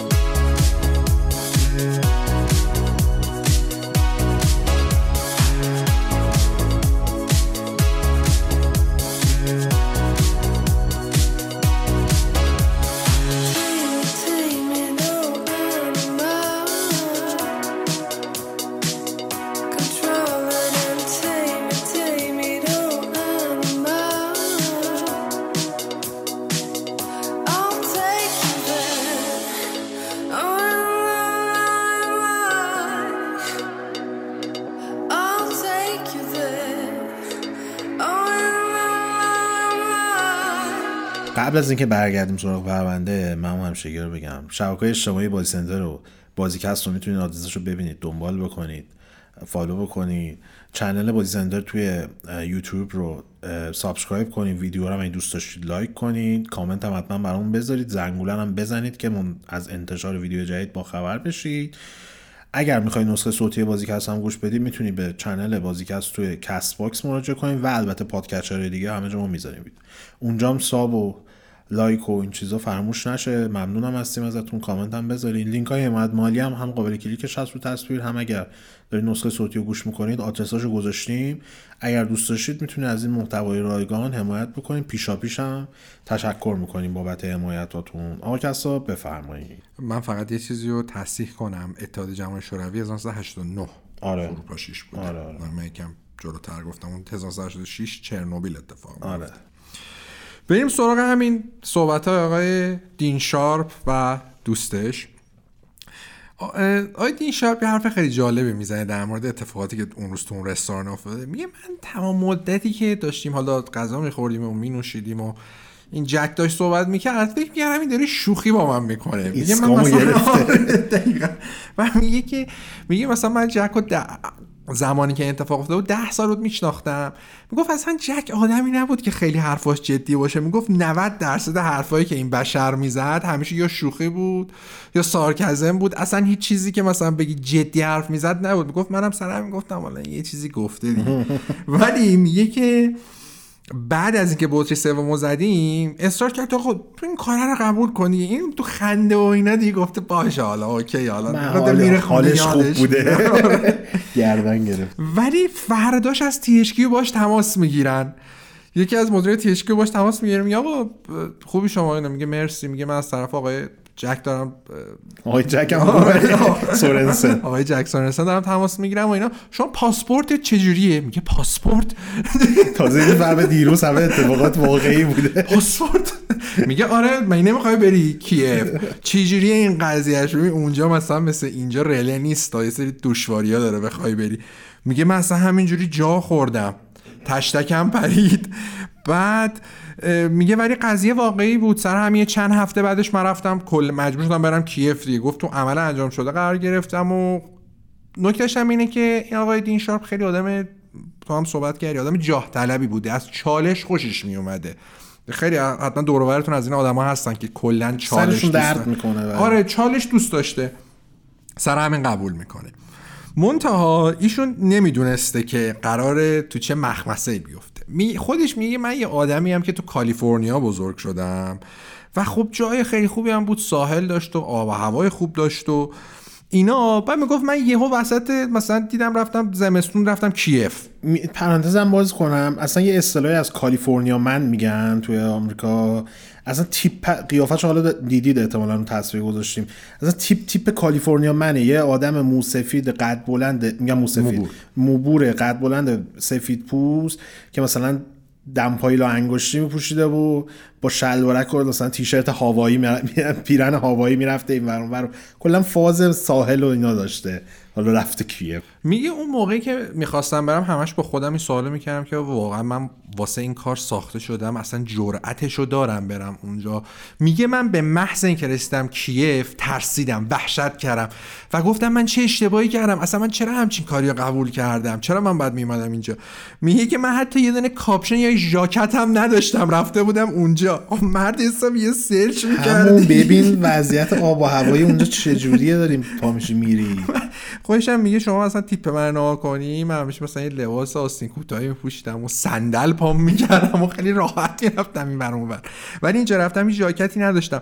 بعد دم فرودگاهش نه راننده‌ای واسه من گرفته بودم برم. بعد میگفت رفتم هتل دیدم مثلا یارو میگه آقا شما رزرو کردی رزرو نکردی، میگه اصلا یارو نمیدونست که من از کجا اومدم. یه چیز بدتر میگه هیچکی نمیفهمید من دارم به چه زبونی حرف میزدم. خب میگفت نه اونا یک کلمه انگلیسی بلد بودن، نه من یک کلمه روسی بلد بودم. چیکار میکردی؟ چرا این خفتو کردی؟ ما شمال میخوایم بریم، پلن بیشتر داریم تا این استاد از کالیفرنیا میخواسته بره کیف. و میگه که من خیلی ترسیده بودم، حالا من استوری هم زدم نمیشه گفتش، ولی از ترس آره. و ولی دیگه افتاده بوده دیگه. میگه روز اول که رفتم اتفاق افتاد. بعد میگفتش که فضای شهر و معماری و ساختمون هم خیلی ترسناک بود، اصلا با اون چیزی که من فکر میکردم یکی نبودش. میگه که مثلا اونجایی که استودیو اسمش GSC بودش توی کیف بود، ولی اینجوری نبودش که مثلا مثل یه ساختمونای زیبای چیز باشه. کریچ این چی اسم این؟ خریشچاتیک فکر به نظرم اشتباه داریم. خریشچاتیک نه حالا یه میدونیه تو اوکراینه، خیلی ساختمونای زیبایی داره، مثلا میخوان کارت پستال از اوکراین بفرستن، از این خیابون میفرستن. میگه ولی اصلا اونجایی که من قرار دارم کار کنم، اونجایی که میدیدم تو خیابون اینجوری نبودن. میگفت یه داغون آبادی بود، قشنگ میراث جماهیر شوروی بود، میرفتی میدیدی چقدر داغونه، فیلتر خاکستری داره کشور شوروی سابقو میخوان نشون بدن تو این واقعا فیلتر خاکستری داشته رفته تو شهر. بعد میگه که من عادت داشتم تو جاهای مثلا خفن و خوشگل کار کنم. خب لوکاس آرتس بود دیگه، لوکاس آرتس هم خیلی استودیو پیشرفته‌ای بوده، اون جورج لوکاس بوده. بعد میگفت که مثلا من عادت داشتم ساختمونه پرزرق و برق و بازی‌های رنگی و خوشگل و بعد نمیدونم مثلا ست سینمایی باشه و لوکاس آرتس بوده دیگه. میگفت من به اینا عادت داشتم، ولی میگفت اونجا رفتم همه دیوارا سفید بودن، سفیدی همراه با حاله از کثیف بودن سیاهی، هم خاکستری قشنگ تمه رو کرده بوده و اینا. میگفتش که اون روز اول رفتم دستشویی، من میگفت دنبال یه پنجره‌ای جایی بودم، من میگفت انقدر دستشویش افتضاح بود یه لحظه واقعا فکر کردم تو فیلم استاکر گیر افتادم. از اون طرف بدترش این بوده که میگه موقعی که رفتم اصلا من استقبال گرمی نکردم، اینا میگفتن این یارو از کجا پیدا شده میخواد گند بزنه به بازی ما، این چیه دیگه. و میگفتن که بعد میگفت من اونجا که رفتم لباس همون اول نخریدم دیگه. میگفت اینا تیپ من دیده بودن، گفته بودن این کیه هستن، این چرا مثلا با صندل اومده تو کیف سر کار، بعد چرا مثلا رکابی پوشیده. آراشون مونده بودن که این مثلا چرا با این تیپ اومده. خودش هم میگه تیپ کالیفرنیایی داشتم دیگه، میگفت نمیدونستم اصلا 0 کیلومتر بودم تو کیف. از این خوبه این عینک چیزا نداشته، عینک اسکیا هستش دیگه، تیپ کامل کالیفرنیا منه، کالیفرنیا مثلا تو اوقات فراغتش با چه الیگیتور مبارزه میکنه، کشتی میگیره تو باطلاقای کالیفرنیا. آقا خود دین شارپ میگه که اصلا معلوم بود که هیچکی از اومدن و حضور من راضی نیستش و خوشحال نیستش. میگه تو تیم هم هر کسی، میگه تو تیم کلا کسی اونقدر انگلیسی بلد نبود، هر موقع هم که سعی میکردم که مثلا با مترجم کار را بندازم کلا هیچکی خوشش نمیاد که مثلا با من ارتباط خاصی داشته باشه. میگه دین میگه خودش میگه که این 2 هفته اول قطعا بدترین 2 هفته زندگیش بوده. با این حال موقعی که تصمیم گرفته بوده که مثلا اونجا ترک کنه، اصلا به هواپیما نرد، نتونسته برسه، انقدر ترسیده گفت من برم دیگه. نتونسته به هواپیما برسه و خب دیده خب من که تا اینجا اومدم، قرار بوده اوکی 100% قرار بوده بیام ببینم چه خبره، وضعیت چجوریه، ببینم اصلا چه شکلی میتونم به سورنسن جواب مثبت بدم یا نه. که میگه همون اول تصمیم می‌گرفتم که بگم نه نمیتونم کارو انجام بدم، اینم راه اومد. آره شارپ به سورنسن گفته که آقا هیچ رقمه من اصلا راه نداره برگردم اینجا، وضعیت خیلی خرابه. بعد با این حال سورنسن چون میشناخت شارپو و میدونسته که کلا نمیتونه، این کرمش نمیخوابه، بعد حتما بره سراغ پروژه و داستانه، مطمئن بوده که این نظرش برمیگرده. با این حال خود شارپ هم میدونسته که فقط یه احمق و یه آدم بیکار میتونه بیاد سراغ این چالش، که خب جفت این مشخصا رو داشتن، یعنی هم یه مقدار خل میزده، یعنی آدم روانیه یا روی روانی بد نه، خل این قضیه از طرف مثلا، و اینکه خب موقع هم کاری نداشته که بخواد انجام بده، میگه درک انجام میدم حالا اصلا سگ خور. اون موقع بعد حالا برگردیم مثلا عقب‌تر به این اشاره بکنیم که اصلا مشکلات خود بازی استاکر از جای شروع شد که GSC اومد تو سال 2000 و 2001 شروع کرد حرف زدن به در رابطه با بازی، یعنی از موقعی که دهنو باز کردن فقط خرابکاری کردن. هیچ موقع هیچ کس خب حرف یه استودیو تازه کار کوچیک تو اوکراین گوش نمی‌کرد که بعد نتیجه گرفتن که برای اینکه بتونن توجه رو جلب کنن به خودشون شروع کنن الکی بزرگنمایی کردن و قلوف کردن و این داستانا. اولیو یاورسکی که کسی گفتش مدیر پی آرشون بوده، روابطشون بوده، شروع میکنه هر جا که میره میشینه میگه این خفن ترین التیمیت ترین بازی تاریخه داریم ما میسازیم و این داستانا. از دید خودشون هم همه چی داشتن دیگه، یه شوتر بوده و حضور رخدادهای غیر طبیعی هم انومالی و این داستانا، هوش مصنوعی الایف که توضیح دادش که اصلا هوش مصنوعی خیلی انقلابی بوده و همیشه همراهی میکرده گیمر رو و در از شرایطی وجود میاد که شما در رقابت با شخصیت‌های غیر قابل ازیا هم ام پی سی ها قرار بگیرید. فرقی هم نمی‌کرده برای جی اس سی که هیچ ایده ای ندارن چطوری اینو میخوان بسازن، بعد یه جوری میساختنش دیگه. بعد میرفتن ببینن اصلا چجوری میخوان اینو متوجه شدن، چجوری قراره آقا اینو ما تولید بکنیم. یارسکی میگه از روز اول اونو شروع کردن به پروموت کردن این ایده‌ای که داشتن و میخواستن بیشتر از چیزی نشونش بدن که آقا این چجوری قرار پیاده بشه، چجوری قرار اجرا بشه و بازی بشه. سر و صدایی که درست کردن توضیح دادیم باعث شد که THQ بیاد باشون قرارداد ببنده و جلب توجه بکنه و از اون به بعد بگن که آقا هزینه ساخت بازی با ماه، تولیدش کامل با شما که GSC Games باشه.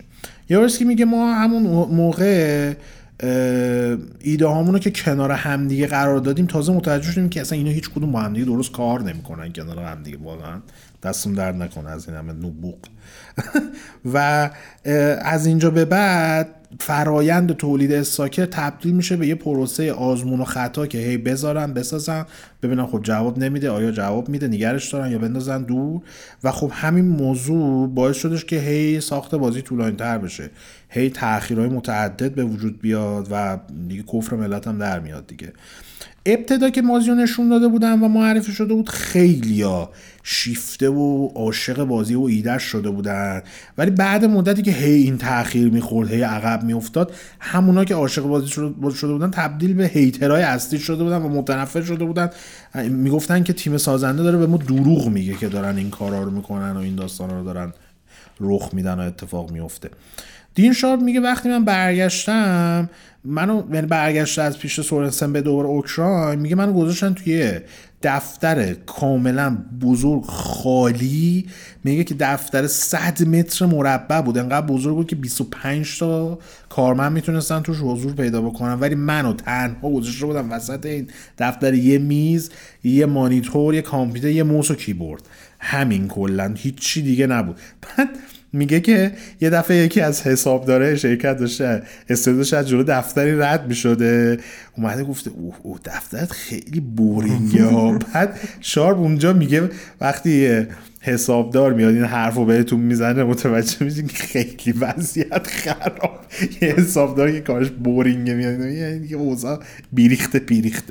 این وسط استقبالم از دین شارپ خیلی بد بوده، یعنی همه تو استودیو به خون این بشر تشنه بودن و خب مأموریت هم که داشتیم بود که یه کار کنه، بازی کار کنه دیگه، برای همین بعد خیلی از بخشا رو حذف می‌کرده و خب چالش مربوط وارد چالش بشه. حالا فکر کن کسی که داره وارد چالش میشه اصلا سازندان نمیشناسه، مال یه کشور دیگه است، مال یه فرهنگ دیگه است، همین باعث میشه که به مشکل بخورن. چون اونور از جی اس سی میمدن میگفتن کی میخواد گن بزنه پروژه رویایی ما، این میخواد ما رو نابود کنه، بیف بین شرق و غرب هم به وجود اومده بوده دیگه.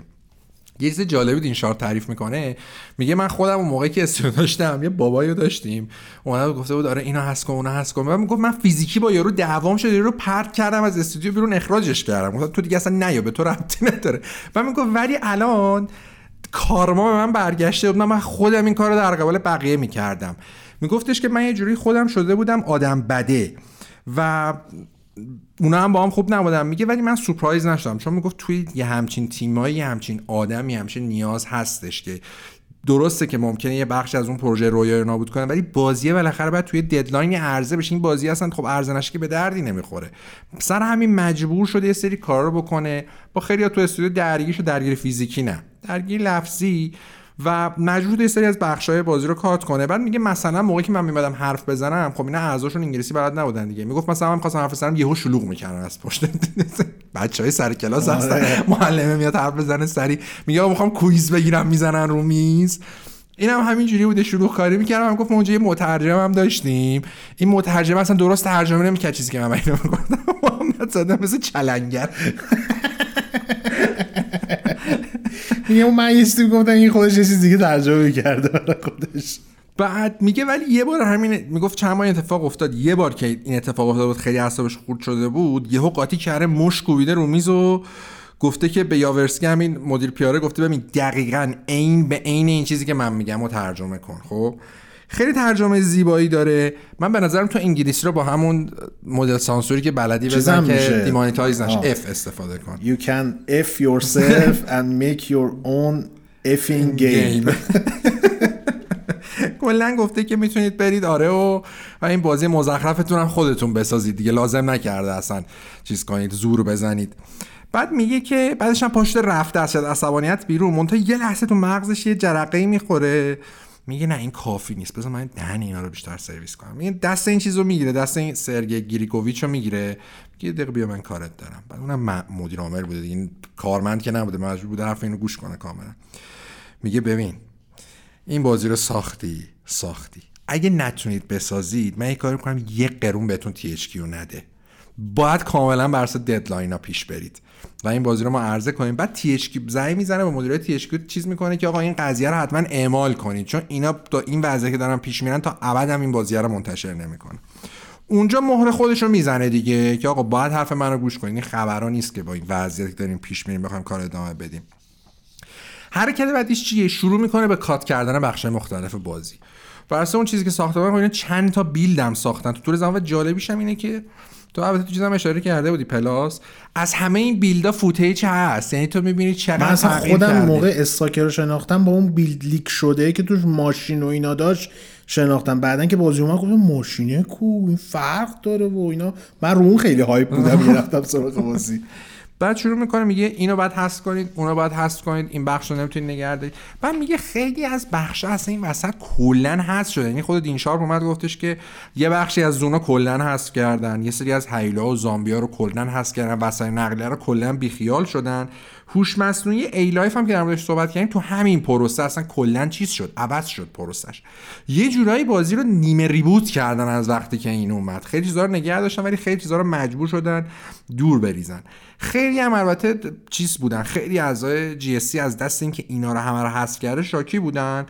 اما این دین شارپ اومد میگفته خب ما این همه رو به هم نگردنیم، باگ میزنه بازی. ماشاءالله روسا و اوکراینی هم که استاد چیزن دیگه، بازی پر باگن. مثلا میگه بازی یه دونه چیز داشت، قابلیت خوابیدن داشت. من میگفت هر موقع که این کاراکتر اصلی میرفت میخوابید بیدار میشد، ان تا گلیچ تو بازی پدیدار میشد. دلیلش می چیه که قرار بوده که این میخوابه بقیه اتفاقات و شخصیت و هم بحث ای لایف دیگه فعال باشه، میخوابید بیدار میشد، همه چی میپیچید. من یارو میگفتن یکی بازی رو تمام کرد یه ام پی سی، شما دیگه نمیتونی پیش نمیاد خوابید. سرمی اصلا کلا چیز میکنه، حذف میکنه. خوابیدن هم باید حذف کنید، این خیلی باگ میخوره و اصلا چیز نمیشه. خوابیدن حذف میشه، ای لایف حذف میشه، همینجوری شروع میکنه به قیچی کردن بازی. یه نکته‌ای که داره اینه که این وسط یه سری از طرفدارای پرپا قرص بازی میشناسند این شارپو و میگن آقا این چین آمریکایی اومده مثلا میخواد بازی کشور ما رو نابود کنه و اینا، و این وسط کلی تهدید مرگ میفرستن واسه این شارپ. میگن یکیشون انقدر جدی بوده THQ میاد با یکی از سازمان امنیتی اوکراین صحبت میکنه آقا این تهدید کردن و این شهروند ما و کارمند ما و نمیشه اینجوری دیگه، انقدر قضیه بالا میگیره. بعد شارپو میکنن بعدش سوژه میم میکنن، بهش میگن لقبش هم میذارن عقیم کننده استاکر. من اول کلمه اینو گفتم وات شیت ما میگن واسه مثلا شاپ مدت‌ها خودش رو قایم میکرد از بقیه از صحنه بازی سازی اینا به واسطه این اتفاقی که افتاده. خود دین شارپ میگه حقیقتش اینه که من اون 2 سالی که تو این استودیو بودم اصلا نتونستم با هیچ از اعضای سازنده به اون شکل ارتباطی برقرار کنم و اینا هم خیلی با من حال نمی‌کردن. حتی چیز عجیبی هم نیست. اون طرف هم آخر بازی که داشتن میساختن میرسه چند ماه آخر ساخت، یعنی مثلا اواسط 2006 تا مارس 2007 که بازی اومده، با اوضاع سخت‌تر میشه چون بازی تقریبا کارساختش تمام شده بوده. منتها میافتن به اینکه باگا رو حذف کنن و باگیری کنن و گلیچا رو حذف کنن. بعد میگه خیلی پروسه وحشتناکی داشت اون پروسه که می‌خواستن باگا رو حذف کنن، اون کرانچ آخر که ما زیاد در موردش صحبت کردیم. و از اون طرف هم خب یه مشکلی هم که داشتن که اون موتور ایکس ری از دایرکت ایکس 9 پشتیبانی نمی‌کرده دیگه، بازی زمانی بوده که بعد پشتیبانی می‌کرده. خب به واسطه دایرکت ایکس 9 سری فیچرها به بازی اضافه میشه، ولی چون انجینشون با این سازگار نبوده بازی پروسه خیلی سختی تو استودیو برقرار میشه، کرانچ میزنن که حتما این پشتیبانی کنه از دایرکت 9. اصلا بدتر اینه که چند ماه مونده بازی عرضه بشه تو همین پروسه یه سری از جی اس سی که اصلا کلا خسته شده بودن از مدل توسعه استاکر و اینکه این بازی این همه سال ما گفتیم از 2000 داشتن میساختن الان 2006 و کلا هم یه ترسی وجود داره تو بازی‌ها. میگن آقا مثلا در مورد هم پروژه دوکناکم خیلی آدم رفتن اومدن دیگه، میگه ترجن از این که آقا مثلا من 6 سال 7 سال 8 سال روی بازی کار کنم و بازی منتشر نشه. آره دیگه برای رزومه‌شون بده. آره. چون حتی اون از اون طرف بازی حالا این معرفی شده بوده، یه سری خیلی از دیولپرها همین امروز دنیا هم ترسشون از اینه که آقا نریم یه جایی کار کنیم قبل از اینکه بازی معرفی بشه کنسلش کنن، بعد ما بیایم بگیم آقا تو این دو سالی که اینجا هیچ بازی ازمون نیومده بیرون چی کار کنیم، رزوممون نابود میشه. رزومشون نابود میشه و این خیلی چیز ریسکیه.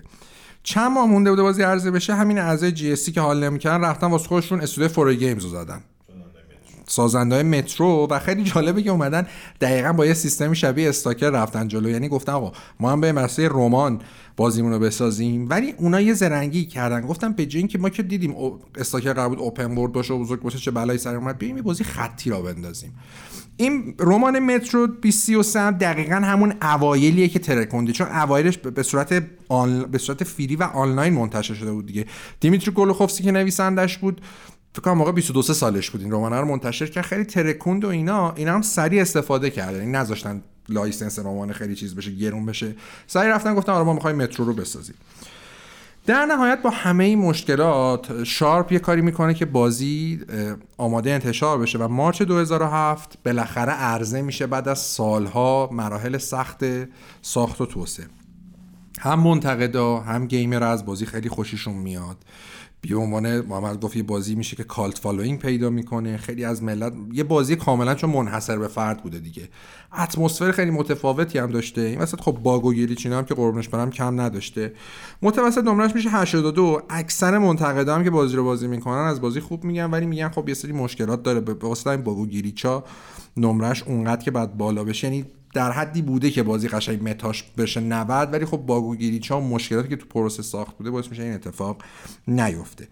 نکته جالب اینه که سال 2008 اواخر فکر کنم 2008 یعنی یه سال بعد از عرضه میگم بازی 2 میلیون نسخه فروخته بوده که خیلی رقم گنده‌ایه، چون میگم مثلا هزینه کار اونجا خیلی پایینه، بعد یهو یه استودیو اوکراینی بیاد یه بازی بسازه که میلیونی بیشتر فروخته. ما هم داریم راجع به سال 2007 2008 حرف میزنیم نه الان که 15 سال پیش. آره خیلی مثلا میگه 2 میلیون رقمی نیستش که الان همین دیگه اسکوئر هر هفته میاد میگه ما از انتظاراتمون کمتر فروخت. هفته بعد ما از انتظاراتمون کمتر 7 میلیون فروخت داره از انتظاراتمون کمتر.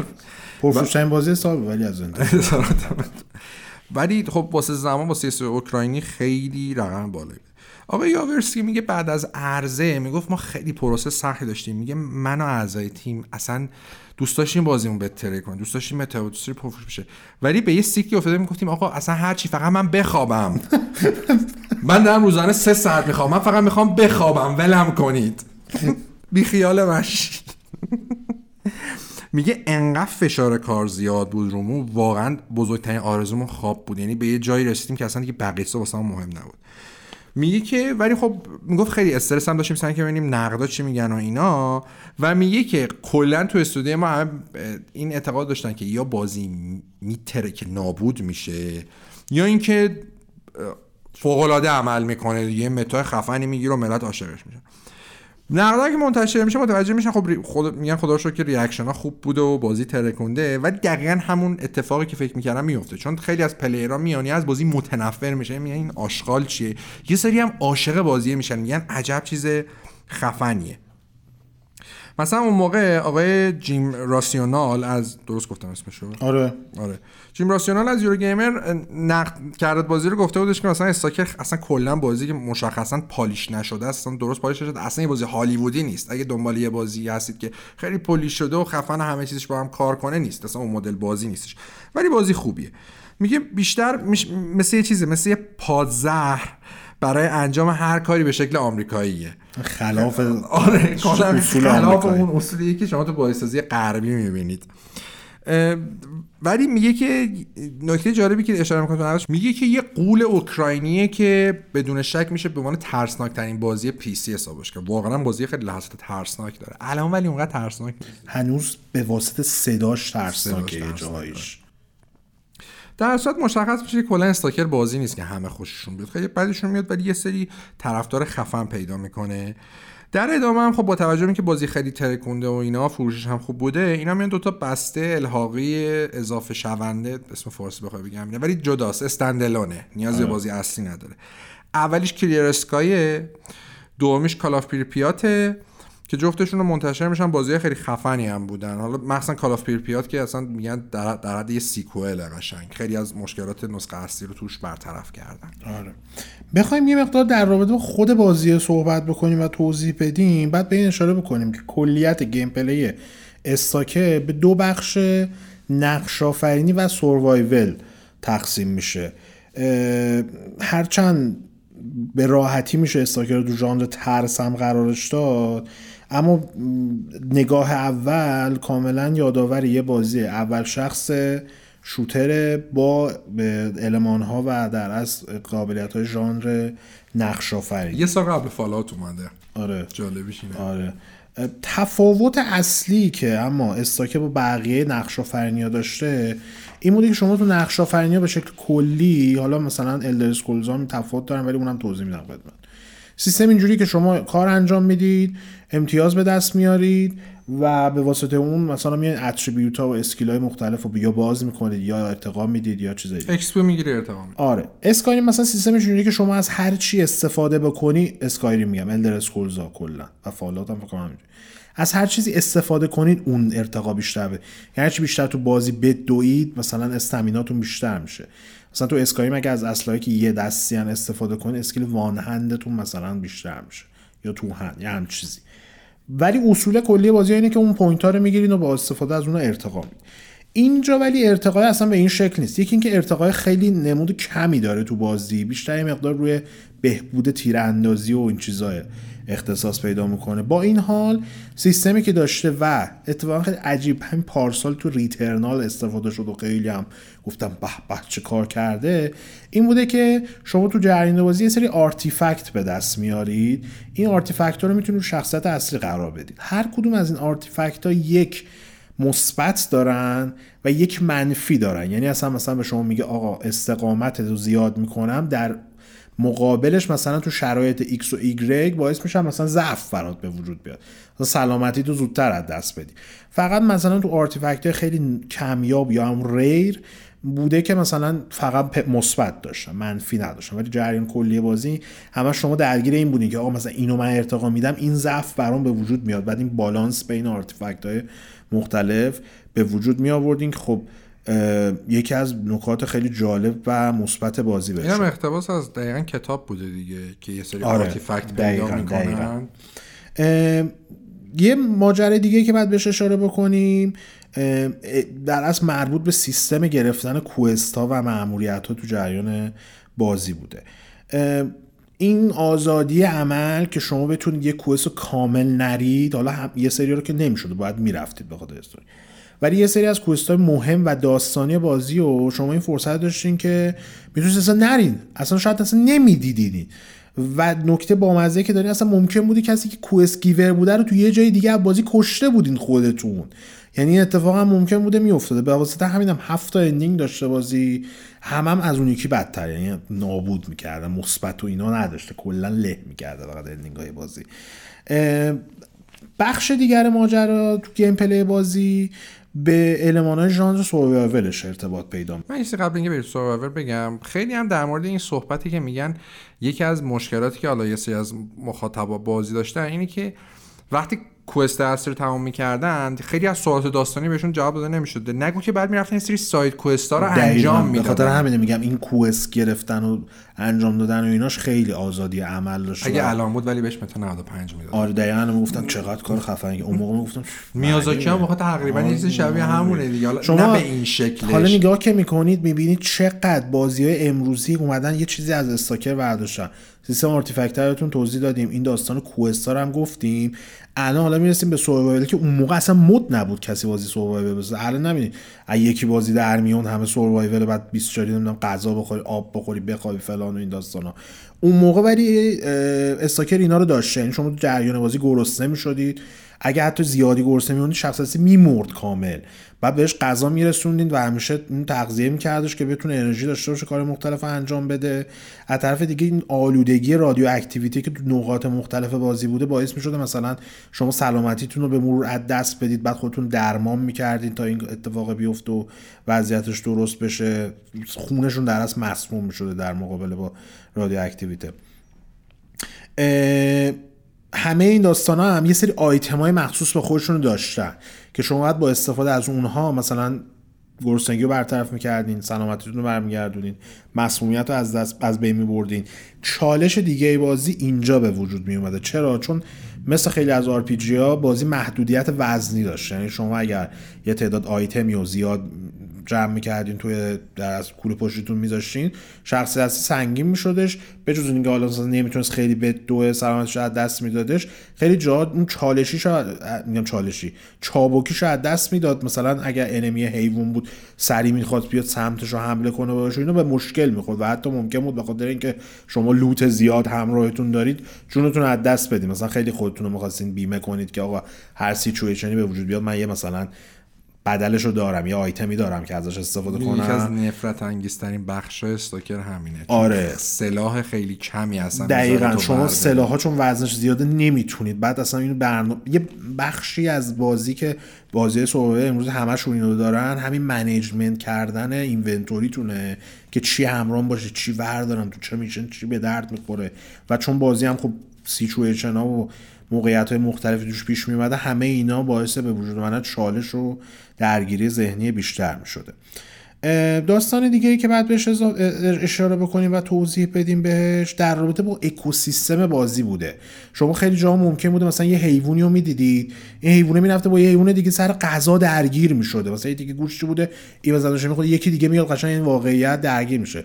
یا حتی مثلا ممکن بوده یه ام پی سی که داره از یه جا رد میشه رو یه حیونا بهش حمله می‌کردن، این شما نمی‌رفتین بهش کمک کنین ممکن بود جونش رو از دست بده، یا مثلا می‌دیدیم آقا این حیونا زدن اینو کشتن میشنش دیگه نمیشه رفتش. این داستان اینا همه موقعیتایی بوده که تو بازی خیلی از باگو گلیشام فکر کنم به واسطه همین اصلا چون پیچیدگی تو فرمول پشت بازی به وجود آوردن، خیلی از همینا به واسطه اینا یه سریاش حذف میشه تو اکسپنشن ها، ساده تر میشه که این باگا و این داستانا کمتر بشه.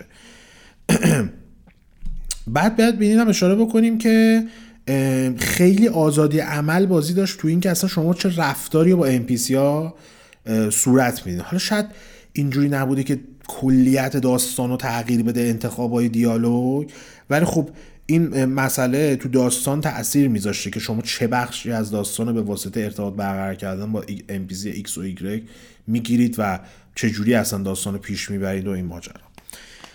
بریم بزنیم سراغ داستان بازی، چون داستانش هم خیلی چیز جالبیه.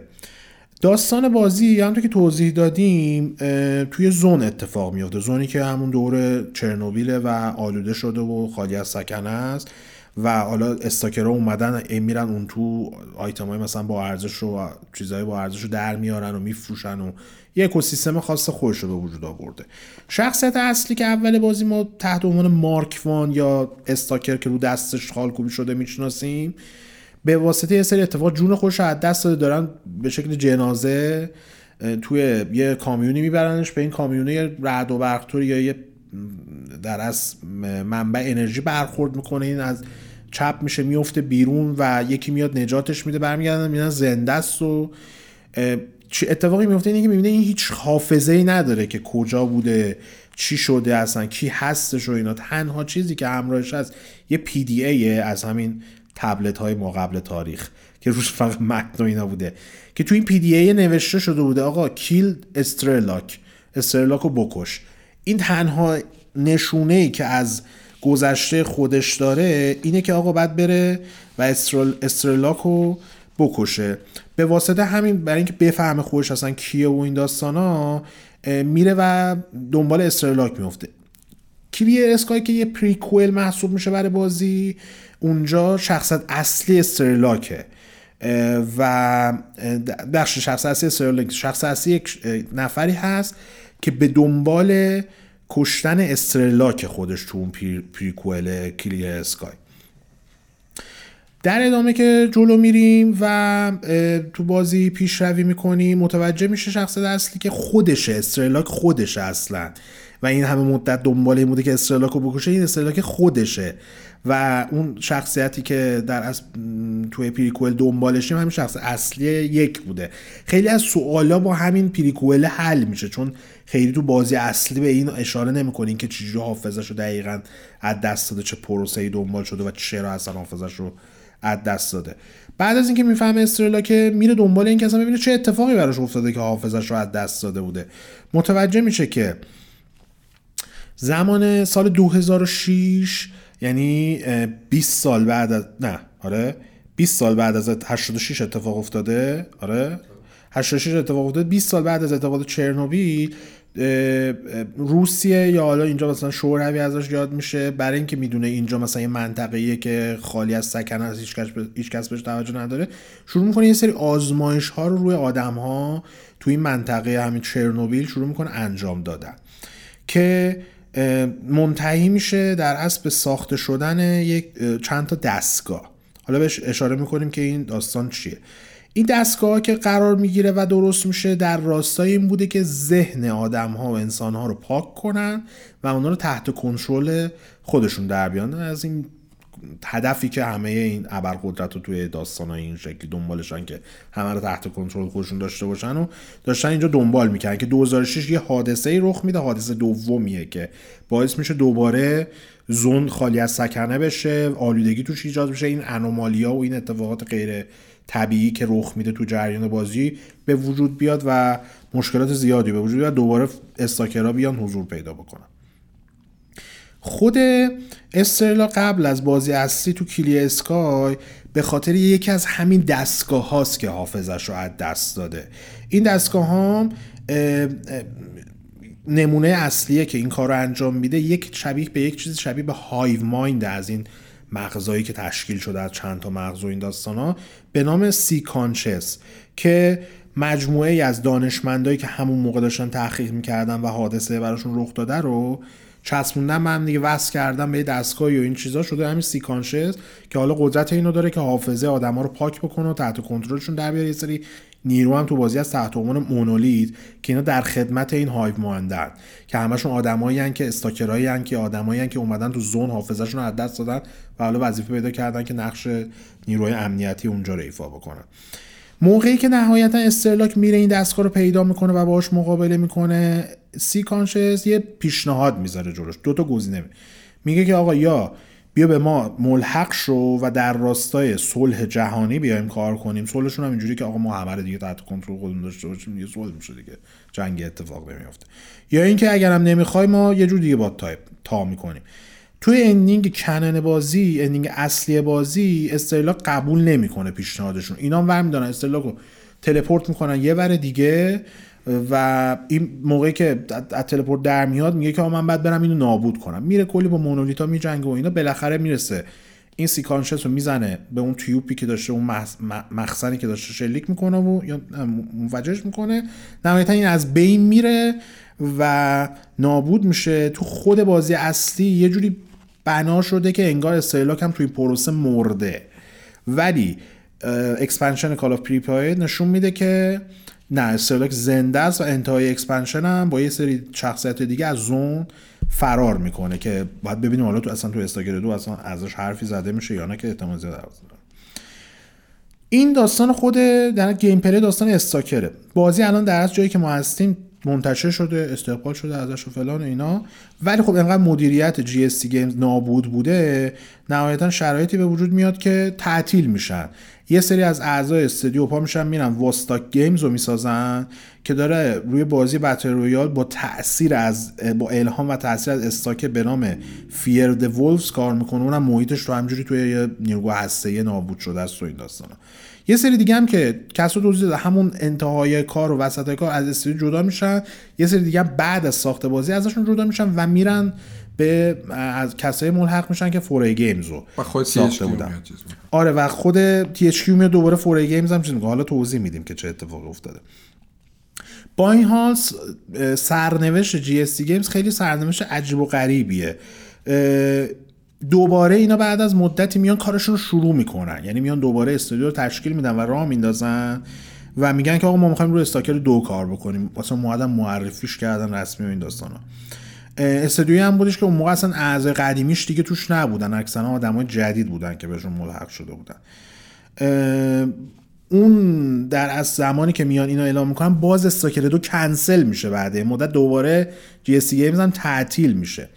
سرنوشت دین شارپ هم متفاوته. اون اومد یه چالش خیلی سخت رو گردن گرفت و دست گره و تونست پیروز هم از این ماجرا بیرون بیاد. موضوعی که بعد بهش اشاره بکنیم این بودش که حالا دین شارپ این فرصت به دست آورده که بعد از 2 سال سخت برگرده بر کالیفرنیا، بره همون زیر آفتاب ساحل دراز بکش و استک استواییشو بخوره. با اینها قبل از اینکه این کارو بکنه و برگرده کالیفرنیا، بعد میرفت توی نمایشگاهی حضور پیدا میکرد همراه با اعضای تیم GSC و اونجا بازیو میخواستن نشون بدن تو نمایشگاه. اعضای سابق GSC که اولا رفته بودن 4A Games هم تأسیس کرده بودن، اونا هم توی این نمایشگاهی میخواستن بیان بازی جدیدشون رو که چیزی جز مترو 2033 بود و نشون بدن. رفته سر غرفه اونا، بعد از اینکه مترو دیده همونجا فکش افتاده، سری رفته سر غرفه THQ گفته که به رئیس اون موقع THQ یعنی کلی فلاک که قبلا اونم توی لوکاس آرت کار میکرد، از اونجا هم دیگه رو میشناختن، گفته که ببین یه چیزی دیدم مثلا اسید سم، بعد بریم حتما سراغش. فلاک هم که توضیحات دین شارپ رو میشنوه میگه خیلی خوبه خیلی خوب، بعد بریم حتما تو کارش. شارپ هم تایید میکنه میگه آره حتما برید تو کارش. فلاک میگه فقط در شرایطی میریم تو کارش که تو هم باشی. بعد این دین شارپ بدبخت این ور اون ور یه ذره نگاه میکنه، میگن یه لحظه سکوت شده بینشون، اینجوری که اوکی باشه. همه چی دست به دست هم دیگه میده. دین شارپ میره بالا سر 4A Games، THQ باشون قرارداد میبنده و در حال حاضر دین شارپ مدیر عامل 4A Games شده.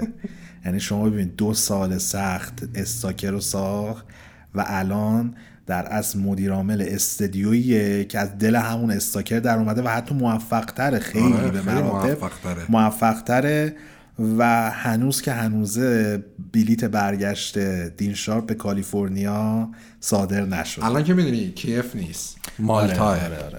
گفتی دیشب اتفاقا هم داشتی میگفتی. الان اینم بعد اشاره بکنیم که بعد از اینکه اون دفعه اولی که معرفی کردن استاکر 2 و کنسل شد، دوباره 2 سال پیش بود فکر کنم، اومدن گفتن آقا ما داریم میسازیم و معلوم شد که مارکروسافت اون اصلا خودش یه پروسه‌ای داره که آره اصلا بعد از این که اگه روزی روزگاری استاکر 2 منتشر شد یه پرونده خیلی گنده استاکر 2 داره، چون این وسط قربانی یه سری کارهای عجیب و غریب همون مؤسس استودیوشون هم آقای گریگوویچ شدش. آره سرگئی گریگوویچ.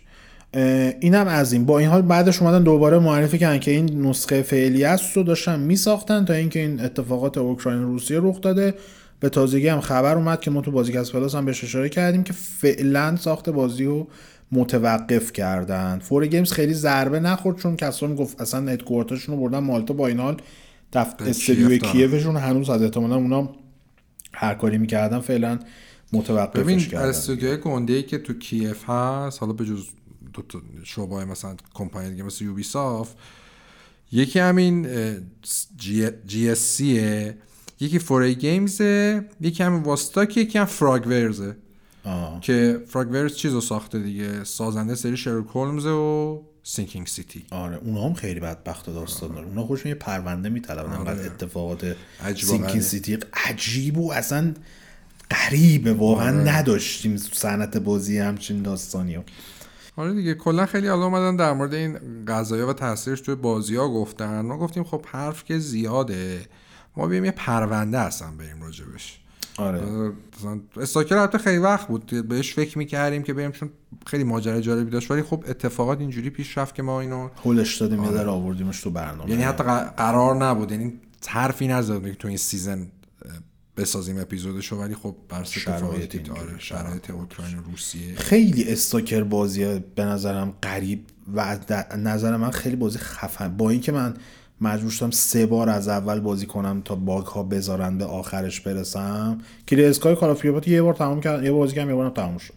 ولی بازی اصلی 2 بار من یادم باگایی می‌خورد ام پی سی که بعد شما می‌بردیش یه جایی تا میشنه داستانی بره جلو، یهو تصمیم می‌گرفت وایس سر جاش، تکون نخوره جاش. و اصلا هیچ کاری نمیشد کرد دیگه. من اینکه سیو داشتیم که ندادم چی الان به لطف آپدیت ها کلی مادم واسه ساختن دیگه اوکی، خیلی وضعیتش بهتره.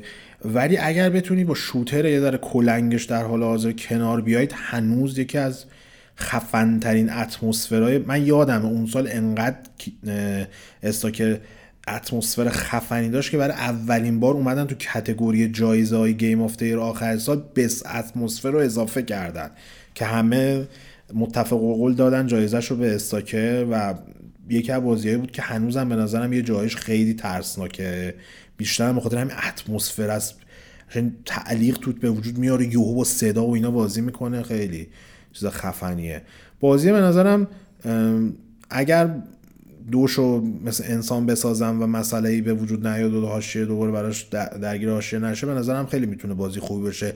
ولی همیشه باید اینو در نظر بگیرید، بازیایی که بروک شرخ میسازه یک مقداری کلانکی هستن، یه مقداری چقر هستن. شاید مثلا ملوترین و منعطف‌ترین بازیاشون هم متروها باشه که خیلی اسموت جلو میرن و تیپیکال بازیای غربی ان، خیلی اتفاقات عجیب غریبی تو گیم پلیشون به وجود نمیاد. ولی استاکر خیلی اصلا هیچ ربطی نداره به بازی غربی، کاملا بازی کنید متوجه میشید که اصلا یه فضای دیگه خارج شده بازیه.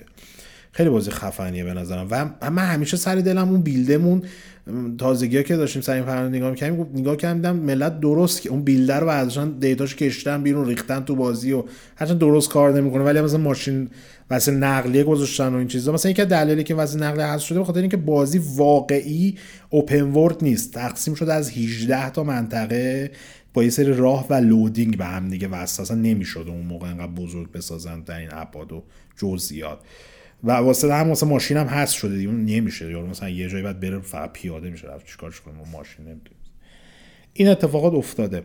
خیلی جایگاه ویژه‌ای در قلب من داره استاکر و همیشه هم حسرت میخورم که چرا هیچ وقت نشد یه تجربه خیلی تمیز و اینا ازش داشته باشم. شاید بعدا ما رفتم سراغ زدار بازی کردم، ولی خب خیلی بازی خفنی بود. آقا خوش گذشت، خوشحال شدیم خدمتتون. این هم از پرونده ساخته شدن عجیب و غریب و اینکه چجوری کالیفرنیا من اومد یه بازی کاملا اوکراینی و بلوک شرقی و نجات داد و خودش هم رستگار شد.